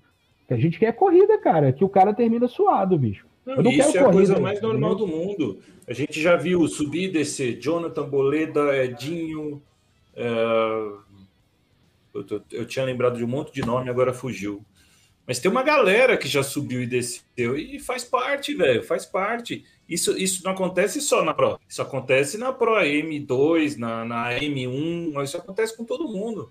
De repente o cara chega num, num nível que ele não consegue acompanhar. Mas não tem uma Pro 3,5. Exatamente. Não tem uma, uma Pro AM 4,3. Não Por que, tem. por que acabamos com a Pro? É, por que acabamos com a Pro 4? O Meirelles, um belo dia, ou o Timbol, os dois, na verdade, ou o Cabeça, não, agora não vou lembrar, né? A equipe Apex GT, vamos falar assim, né? Chegou e falou assim: olha, cara, os números da Pro M1 estão muito parecidos com a da Pro. A Pro, ela não. Por que, que existe a Pro? Eles não têm, não têm a diferença. O que, que adianta ser a quarta divisão Pro, ela ser um décimo mais rápido que a Pro M1? Ou seja, velho, tá a mesma coisa. Então nós fomos lá, acabamos com a Pro 4, ela virou Pro AM1, obviamente, né? E aumentamos a Pro AM5 e vamos tentar voltar a pescar pilotos Pro para talvez retornar a uma categoria Pro 4 que justifique ter. Entendeu? Não, e, e mesmo porque tendo você- só três, valoriza, né? Valoriza Sim, não, e essas se você três. pegar hoje, se você pegar hoje, olhar, né, sem desmerecer ninguém, nenhuma equipe, nada. Se você pegar a segunda divisão hoje, para andar, né, com muito, todo respeito a todos os pilotos, é que tem pilotos que estão acima, é outro nível. Não adianta eu comparar a narração minha e do cabeça com a do Timbó. A gente sabe que o Timbó tá anos luz e de técnica, né, de time, de tudo. É a mesma coisa os pilotos. Não adianta pegar Amarok, Claro. Didico, é, Hells, é, Loirote, Rafa, é, quem mais, hein? João. João. Exatamente. Os caras estão no nível acima. Quem tá lá, gente, tem que trabalhar para chegar nesse nível. Cara. É, aquele negócio, né? Se a gente tivesse gente suficiente pra ter uma disputa tão grande assim, a gente não teria, por exemplo, nos World Tour da FIA, sempre os mesmos representantes As da mesmas figurinhas repetidas. Exatamente. Entendeu? Exatamente. Que é Hells, Loirote, Didico, entendeu? Amarok, agora. Amarok, Dez. agora, Exatamente. entendeu? velho. O Rafa que Exatamente. só não foi por causa da idade, Só não vai por causa da idade. entendeu? Mas já teve D1, já teve Daniel, já teve Ih, Ave Maria. O, o D1, É. o D1, ele, não sei se quem acompanha o D1 aí, ó, é um ótimo exemplo, velho, falar do D1. O D1 é um cara que, com tempo de treino, velho, ele se iguala a esses caras tudo. Sem Sim. tempo de treino, Ele foi campeão cai, com o nível dele cai, velho. O nível dele cai. O Bruce, Bruce era um cara, velho, mora aqui em Belo Horizonte, eu e cabeça, né? Ia pra casa do cara. O cara é dono da maior cervejaria de Minas Gerais, gente. O Bruce. Cerveja na casa dele é, é- você abre em torneira, ok? Ele deixa a gente bebendo e vai treinar. O cara dá calo na mão de treinar. Ele treinando, ele foi para um evento, ele é competitivo, ele tem. Velho, vocês não acreditam o Bruce treinando, mas ele sem treino. O, o Daniel Senna também, né? O, Carmo da SVRT, sem treino, velho. O cara é o piloto sem estar naquele nível. É ruim? Não. É um cara fortíssimo. O Everson, tivemos o prazer de ter- conhecer o Everson quinta-feira retrasada. Ele falou conosco, falou assim, cara, tem vezes que eu saio do meu trabalho, eu tenho 20 minutos para chegar em casa e sentar. Cara, eu não consigo treinar. E aí, como é que ele vai andar no nível dos caras, igual o Didico hoje, 3 horas da tarde? O cara tava na frente do videogame, velho. É até engraçado, você falou do Everson. É, tem algumas vezes já que, sei lá, eu abro a sala da, da Pro 1, aí daqui a pouco vai passando o tempo e nada do Everson. Aí daqui a pouco pipoca a mensagem dele no PV, ele mandando áudio perigoso, falando: Calma aí, Timbó, tô acelerando o golzinho aqui, tô aqui 100 por hora aqui, daqui a pouco eu tô em casa, tô chegando, não sei o quê. E aí, meu, é, é, o pessoal da divisão já meio que sabe, porque a gente, já no briefing a gente já fala sobre isso, né? Ele, ele mesmo já explica pra galera, ó, vai ter uns dias que eu vou chegar meio em cima da hora e tal, vai todo mundo meio que já entende. E, meu, às vezes você chega lá em cima, em cima da hora, a gente faz os testes que precisa e ele corre, entendeu? E ainda assim, tem corridas que ele faz corridas boas pra caramba. E ao mesmo tempo, Foi o mudando vencedor aqui, da estreia da RL6. esquecendo, esquecendo os aliens, né? Esquecendo, senão a gente fica focado nos aliens, esquecendo os, os aliens. TRS Marinho, HP Lúcio Medina, é, Apex Smaca, é, TBR. Para qual deles, hein, agora? Me deu um branco aqui agora. Carlos Tadeu. Cara, TRS Carlos Tadeu, mas o GTR Léo, né, que, que era Léo Soares. Léo Soares. Léo Soares. O Léo Soares, gente, ele teve tempo na Pro M1 de primeira divisão. Só que sabe o que ele falou? Em todas as entrevistas, falou assim, cara, galera, eu não. A pandemia tá fechada todos os cartódromos. Né? Que o irmão dele é presidente, ele tem também um cartódromo. Eu estou em casa treinando da hora que eu abro o olho até a hora que eu tenho condição. O cara estava voando. Sem treino, né? Voltou agora, o cara vai ser, velho, não dá para mim andar lá, Diego. E eu tô sem treino, tô sem tempo e tudo. E aí, voltando aqui ao, ao Carlos Tadeu, essa turma, cara, do Axis para uma edição para outra, esses maca, bicho, o tanto que esses meninos evoluíram, gente. A coisa absurda. É O sinal. Smaca nós vimos no, no, no É. Misson agora, que No ele tava Misson. andando de igual pra igual com os aliens. Exatamente. é sinal que ele vai aguentar acompanhar lá. É, GKR Matheus também. É, para não cometer injustiça aqui, tô falando mais Matheus. equipes aqui. Verdade. TBR Chong. TBR Chong. Chong. É, si- é, é sinal que esse cara, nessa edição, ele vai conseguir ser campeão de uma Pro M1, Pro M2, depois de sair do AM? Cara, pode ser. Mas não é sinal, velho. Só que você tá preparando o cara para ele começar a tomar o porrada, não, não de acidente. A porrada é o quê, meu amigo? Lá você tava correndo contra o Diego. Aqui o Renz tá mais preparado, velho, que eu sei. Você vai começar a pegar pedreira. Batalha mais dura. é. Você largava lá antes, lá no Suquim, na, na última colocação, e passava todo mundo na curva 1, aqui ninguém vai estender tapete vermelho pra você, não, velho. E o meio do pelotão num grid É, disputado é. Exatamente. Então, cara, a, a situação começa a mudar. E aí, se esse cara consegue passar, vamos pôr assim, desse curso do Senac da Apex GT, velho, esse cara ele vira piloto de ponta, velho. É o que acontece com o, o projeto FIA do Conrado aí, e para todo piloto. O cara vai lá na FIA, de repente ele consegue entrar uma vez no top split, aí ele toma couro, vai ficar em 16, o cara não desanima e vai lá. De repente esse cara tá começando a andar de igual para igual, obviamente sabendo que tem um cara que tá no nível acima, velho. Isso não tem como. Não tem como. Né? Muita coisa influencia, né? Não é só habilidade, tem, tem experiência, tem o tempo que o cara corre. Você falou de treinamento, mas tem, tem muita coisa também. Experiência, por exemplo, conta muito. A gente vê hoje um piloto como Didico, João, o Loirotti. Você vê esses caras correndo, parece que eles estão passeando no parque. Enquanto você vai dar a mesma volta que ele, você faz, põe lá o fantasminha dele no GT e vai andar, você sai do, do, do cockpit aqui todo suado, porque você fala, cacete. Aí você assiste o cara andando, o cara tá assim. Você fala, pô, mas que mas isso é experiência, é o tanto de vezes que o cara já fez isso, é o tanto de vezes que ele já teve esse tipo de experiência, é, faz toda a diferença, né, cara? É, e a gente observa isso, né? O cabeça, principalmente, ele é mais do que eu isso aí. É. O cabeça, ele fica só assim, te avisei, te avisei, te avisei, te avisei, eu te, eu te avisei, eu te avisei. Ele fica assim, eu te avisei. Ó, fica de olho. Então ele fala assim, ó, terceira etapa, ele já fala assim, ó, fica de olho no André Reis. Fica de olho. Porque ele vai ganhar esse campeonato de braçada e nós temos que subir. Ele já fala a divisão da outra temporada. Nós vamos subir ele para Pro 3. Na hora, velho. Entendeu? E a gente pega, obviamente. Só que igual, igual eu, eu- eu tô te falando. Quando. Olha, olha que loucura. Obviamente as épocas eram ultras, né?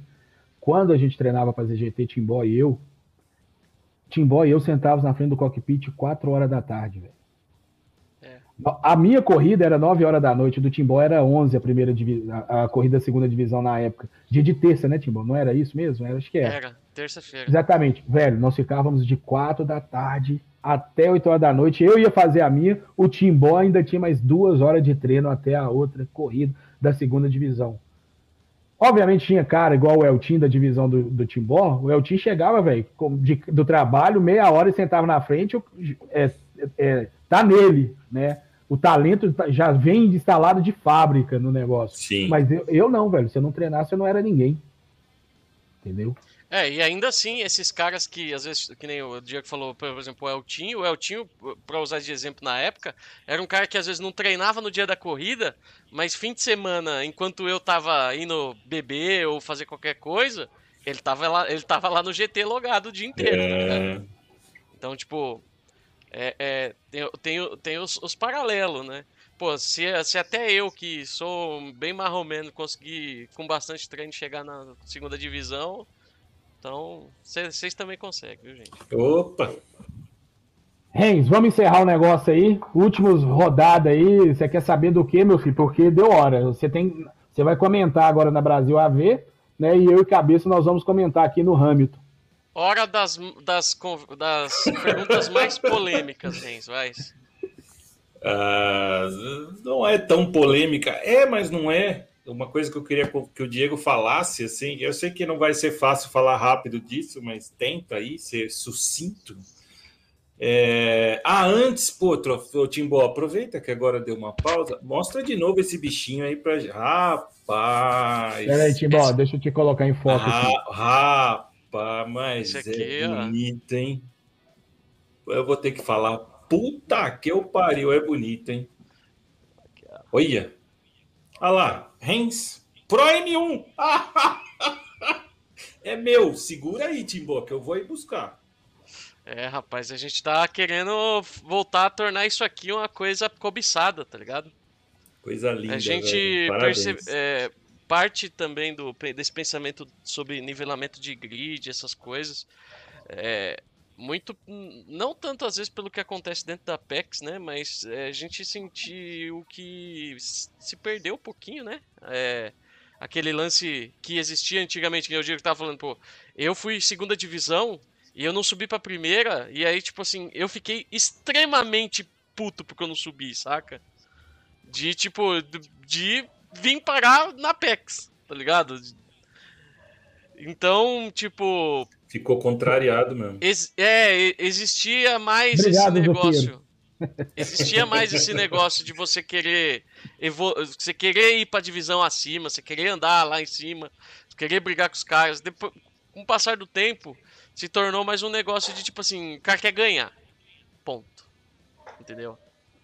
Então a gente com coisas como esse maravilhoso troféu, é, e claro, premiação e tudo mais. Inclusive, até eu acho que agora, isso que vai acontecer, esse, essa parceria com o, G, com o Grande Prêmio, né, fazendo as transmissões da Pro 1, por exemplo, eu espero que a galera da Pro 2 não suba mais pra Pro 1 falando assim, pô, eu vou subir pra Pro 1 e tipo, não vou andar nada. Eu quero que a galera da Pro 2 se mate para subir pra Pro 1, porque, meu, você, eu, eu, eu, vou falar sinceramente para vocês. O que nós vamos ter em nível de transmissão para Pro 1 por conta dessa parceria com o Grande Prêmio é um negócio que não tem e vai ser excepcional. O Diego já viu algumas coisas que eu andei preparando e, cara, vai ser muito louco. Então, assim, gente... eu quero trazer de volta esse, esse essa valorização do, do, do, da evolução, sabe? Com todo respeito a quem pensa diferente, né? Mas, cara, se você tem um campeonato com 12 divisões é, e você não tá na, na 1, isso quer dizer que tem um monte de coisa para você aprender, um monte de coisa para você evoluir. Você tem que querer estar tá lá, você tem que querer ir para lá. Não adianta você falar assim, eu vou entrar com todo respeito a quem pensa diferente, mas eu não vou entrar num campeonato, ah, eu tô na, na Pro M5, é, aqui para mim tá bom, aqui para mim tá bom, então você perde todo o sentido da, da, da, do, do, campeonato, né? Não, Faz sentido você tá no cenário competitivo, é, né? Exato. Aí é melhor correr, abre a salinha, faz o for fun, chama 3, 4, 4 pingados, deixa a sala aberta lá, a galera enche e vai lá brincar. É. Que aí você ganha. Vai correr diária, né? Vai. Você ganha, você perde, tá tudo bem, tudo, tudo certo também para quem, quem curte isso. Mas um campeonato formulado Olha o tanto de coisa que a gente já falou aqui. Um cara que faz, faz a parte analítica, três caras cuidando do comitê, um cara que cuida só de fazer arte, de fazer montagem, da, aquele monte de coisas na transmissão. A galera que, que, Eu já tentei fazer coisa parecida numa foto e perdi, sei lá, três dias para fazer. O cara faz isso toda semana, durante 12, se juntar o Axis, são mais quatro, 16 divisões toda semana fazendo um negócio e que agrada todo mundo, que todo mundo gosta, cara. Não dá para você entrar e falar assim, ah, eu vou só correr. Porra, velho. Inclusive, eu vou até pedir pro Diego, se ele puder, ou se for uma ideia boa. A hora que for encerrar a transmissão, encerra com o vídeo de abertura da próximo campeonato. Boa, e deixa eu até aproveitar, eu acabei não falando a pergunta que eu ia fazer pro, pro Diego e agora eu vou fazer. Diegão, queria que você falasse sobre. A gente percebe nitidamente o quanto a Apex evoluiu com relação à interatividade com os pilotos. Eu não digo interatividade de transmissão, eu digo interatividade. Escolha de pista, uh, escolha de combo, uh, sugestão de, de, de, A gente vê o grupo dos chefes de equipe. A gente já chegou a ter um caso do comitê de penalidade que foi dividido com o grupo de chefes de equipe da Apex para debater, para escutar. Falar, gente, eu tenho essa opinião, mas eu quero ouvir de vocês. Se vocês pensar diferente de mim, eu tomo outra decisão aqui. E, e não foi o que aconteceu, mas queria que você falasse dessa democracia na, na, no, na, na, na, condução da Apex. Tá, eu estou ouvindo aqui, eu estou preparando aqui o vídeo que o Timbó pediu, né? Eu já vou remover Eita. ele aqui para não, não colocar ele aqui para a gente encerrar com ele. É, mas vamos lá, né? Respondendo a sua pergunta. Cara, é, em primeiro lugar, chegou, chegou a, aquele momento né, que a gente não estava aguentando mais, cara, tanta encheção de saco, né? De chefe de equipe, de piloto, estava virando muito problema. O que, o que era um negócio prazeroso para nós estava virando desespero. Porque por mais que tenha valores monetários envolvidos né, no processo, cara, não é a nossa principal fonte de renda, né? A gente não precisa da Apex GT, com todo respeito. A gente quer que a Apex GT vire, sim, um dia a primeira fonte de renda. Claro, quem não quer ganhar dinheiro com o que gosta, né? Mas, né, o porém disso tudo é que tá ficando chato, pô. Você passa o dia inteiro no trabalho, o dia inteiro resolvendo o problema do trabalho, mais problema da Apex GT.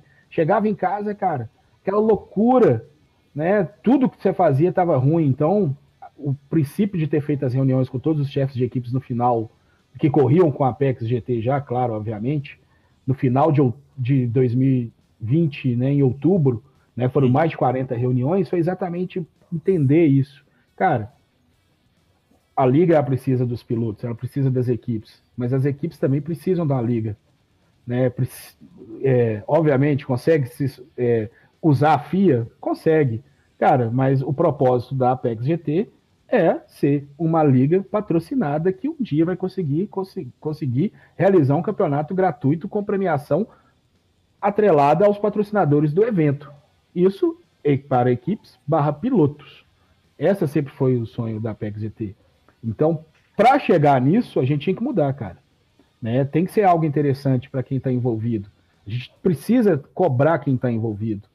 Né? O cara, para correr conosco, ele tem que estar tá compromissado porque, né? Se ele não tiver, na outra a gente não manda convite, a gente não abre o formulário de inscrição público da RL. A gente abre, cara, mandando no PV de cada piloto. Ah, mas outro piloto pode mandar para o outro. Cara, cabeça, o que, que acontece quando. Cabeça ainda tá aí? O que, que acontece, que absurdo? Quando. Lá, já tô na hora. A gente exclui, velho, a inscrição do cara que se o Renz. Manda... Eu mandei pro Renz, o Renz mandou pro, pro Zé Dendágua, e o Zé Dendágua se inscreveu, a gente tira, velho. É E o simples. Zulu, e o Zulu faz oito inscrições achando que vai enganar a gente. É, ué, vai enganar. Isso é imediato. Por quê? Porque a Zé gente precisa, a gente precisa, né, que seja algo que todos concordaram, que todo mundo tá junto, todo mundo tá de mão dadas, né? É, ninguém quer dar é, favoritismo para a equipe A, para o piloto B, nem nada. A gente trabalha com números, a gente alimenta números, né? E eu estou vendo uma mensagem aqui, é, alguém falando aqui, tinha que ter iniciantes equilibrados, sem todos no grid, mesmo nível, todos com chance de ganhar. Não existe chance de todos ganhar. Não existe isso em lugar nenhum. Nenhum É. lugar existe chance igual para todos ganhar. Não, não existe isso na Fórmula 1, não existe isso na NASCAR, não existe em lugar nenhum. Deixa, deixa eu fazer um adendo ao que Na você tá verdade, eu falando, acho que até eu acho o muito o- importante. O pensamento é- é, até na- um pouco. ver- É ligeiramente diferente, Diego. Desculpa, Renz. Pode falar, pode falar. É- é- é- eu acho que assim, chance de ganhar todo mundo tem. O que é diferente é É, a não, sim, capacidade claro. de ganhar. É, não, são duas coisas. As Entendeu? condições é, são iguais Saca? todas. É. Porque é, e- e- o- o pessoal tem que entender o seguinte: corrida, é, no pódio só tem lugar pra um primeiro lugar. Entendeu? Um Era isso que eu ganhar, outros, no, no GT, pra um ganhar, outros 13 tem que perder. Entendeu? Então, é, é, na hora que dá largada, todo mundo ali tem chance de, de virar lá, ou seja lá o número de voltas que for, Sim, e, tipo, e é- vencer a prova. o, o que eu quis dizer é o seguinte, cara, é impossível a gente filtrar, a gente saber. Sim, O cabeça, ele sai de casa às 7 horas da manhã para trabalhar e volta às 16. Eu saio de casa às 8 e meia, 9 horas para trabalhar e volto às vezes às 16 ou volto às vezes às 17 ou às vezes até às 18. O cabeça ele consegue ter um tempo de treino mai- maior do que eu, cara. É impossível eu saber. E assim por diante. Tem cara que passa a madrugada treinando, velho. É muito difícil, né? E aí você vai assim, não, mas o iniciante, o que que é ser o iniciante? Eu não sei o que é ser iniciante. A não É, ser porque- que o cara que nunca correu em lugar nenhum é a É. primeira vez. Aí Eu não sei o que que é um cara um- iniciante. Comprou o pegar jogo ontem. É, pra mim o iniciante é o cara que comprou o jogo ontem que nu- nunca pôs a mão num jogo de corrida. A partir do momento que o cara passa a treinar, gente, passar quatro horas na frente, exemplo, Lago Maggiore, o Everson, que a gente deu mais cedo, né, falando do Everson aí. O Everson, ele não treina para Lago Maggiore, que é uma pista que ele mais gosta no GT. Ele conseguiu ganhar as duas corridas, entendeu? Ele conseguiu ganhar as duas corridas. Sim. Por quê? É uma corrida, pista favorita dele. Única vez que eu tive um tempo entre top 10 do mundo, né, em FIA, foi em Lago Maggiore, que é uma pista também que eu gosto, velho. Então eu não preciso treinar para Lago Maggiore, que eu conheço. Né? O, vai o combo também, vai a carro, aí vai uma série de fatores, mas é, é muito difícil você achar, né? Ah, não, são 14 iniciantes. Não existe os 14 iniciantes. Não, e, e o que ele falou, o que ele falou no, no, no chat, vai de encontro ao que vocês falaram aqui sobre a montagem de divisões.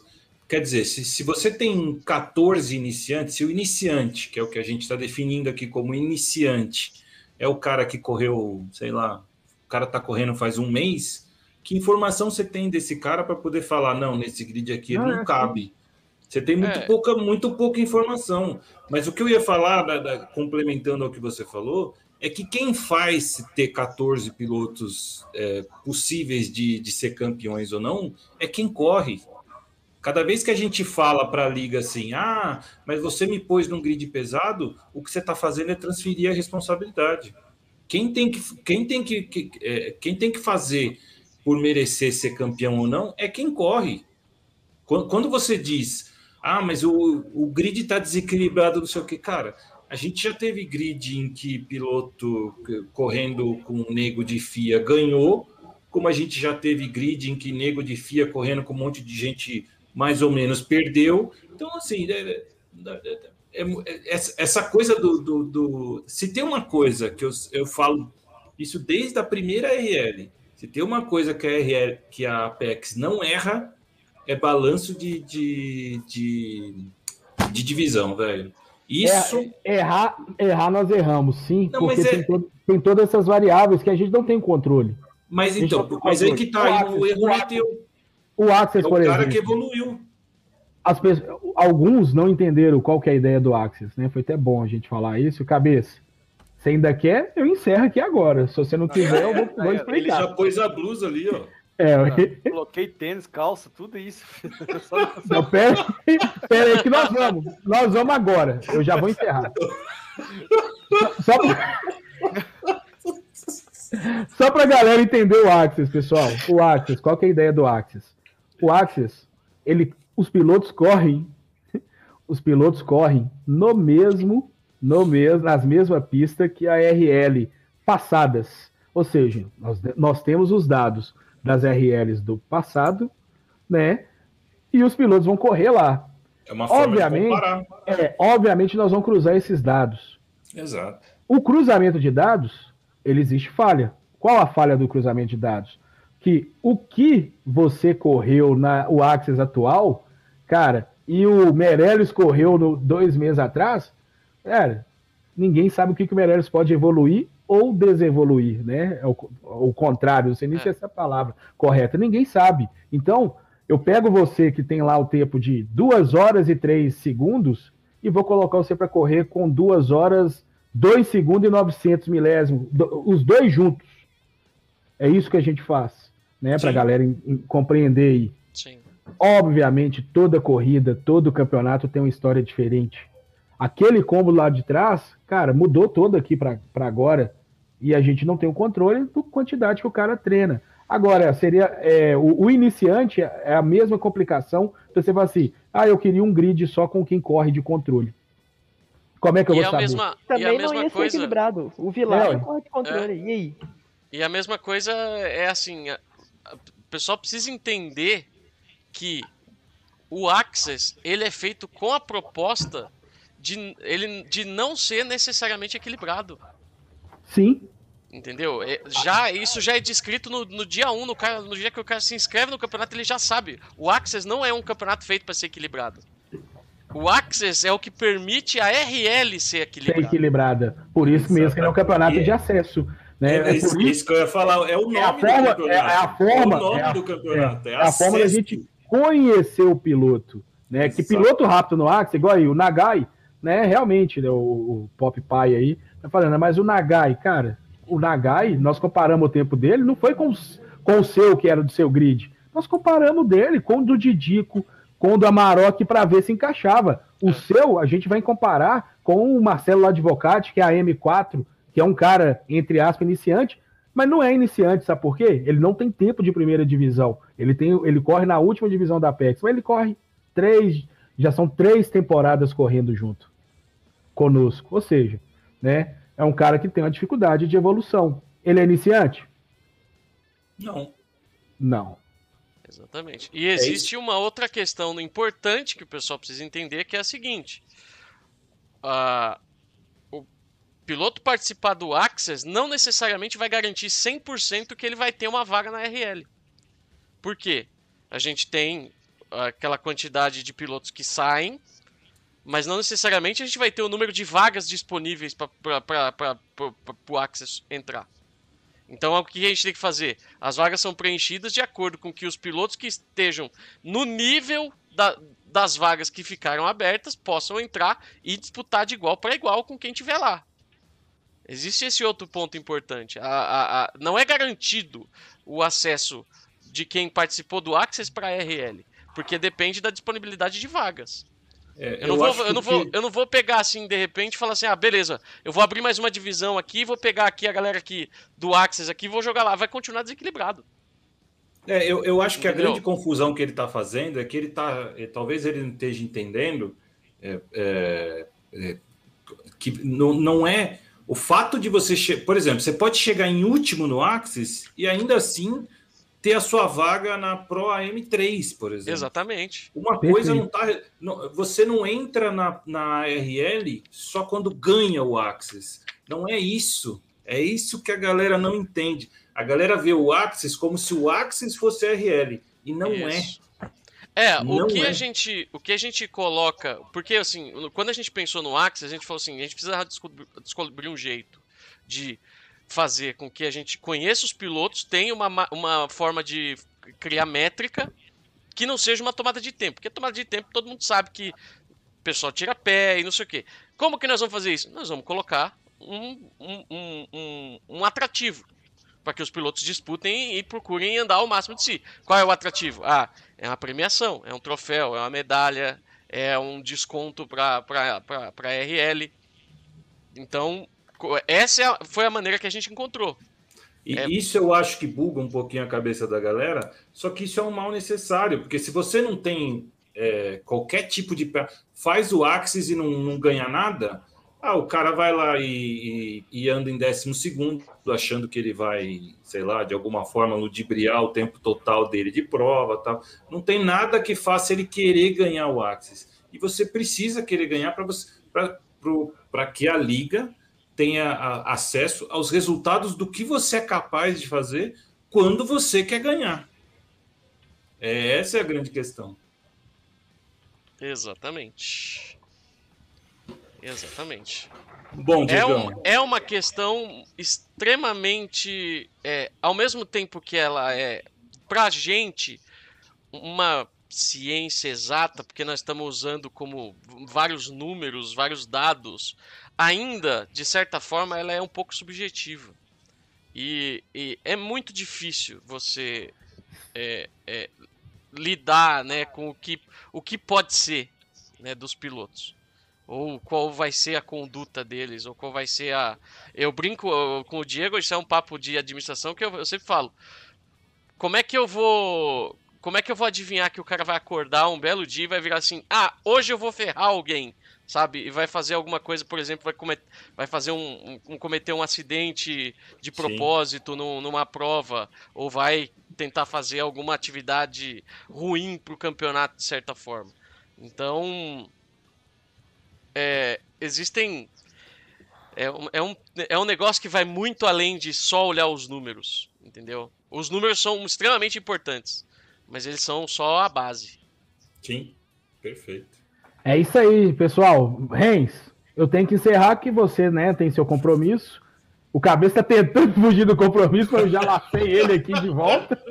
Ah, né? Então, Timbó, valeu. A gente vai tentar Rapaz, fazer mais outra live. tomar banho. A gente vai, a gente vai tentar fazer outra live dessa aí para esclarecer mais dúvida, que realmente tem muita dúvida do pessoal, mas tudo isso é informado nos grupos, viu, pessoal? Às vezes os, as pessoas ficam ali com preguiça de ler, ou ouvir um áudio, e infelizmente tem que fazer, né? Ou então ligar, né? Vamos ligar o e vamos próprio... trocar ideia o próprio Axis teve uma live para falar só dele. Só, do, só dele, exatamente. Mas enfim, pessoal, muito obrigado a todo mundo que ficou aí conosco. Obrigado aí, Renz, valeu Estrela, valeu Meirelles, valeu Cabeça, valeu Timbozinho.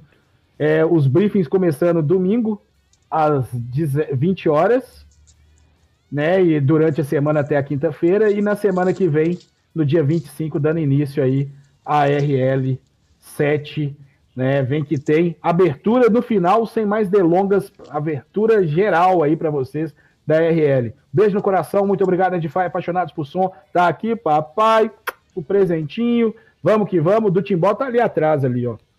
O presente que mandaram para o Timbó também ali, ó. Tá ali. Ô, Renzo, o seu, o seu não chegou aí, não? Tá chegando. Tá quase tá chegando. chegando. Então, beleza, então. Falou, pessoal. Aquele abraço, removendo todo mundo. Abertura para vocês, encerrando. Fui. Au!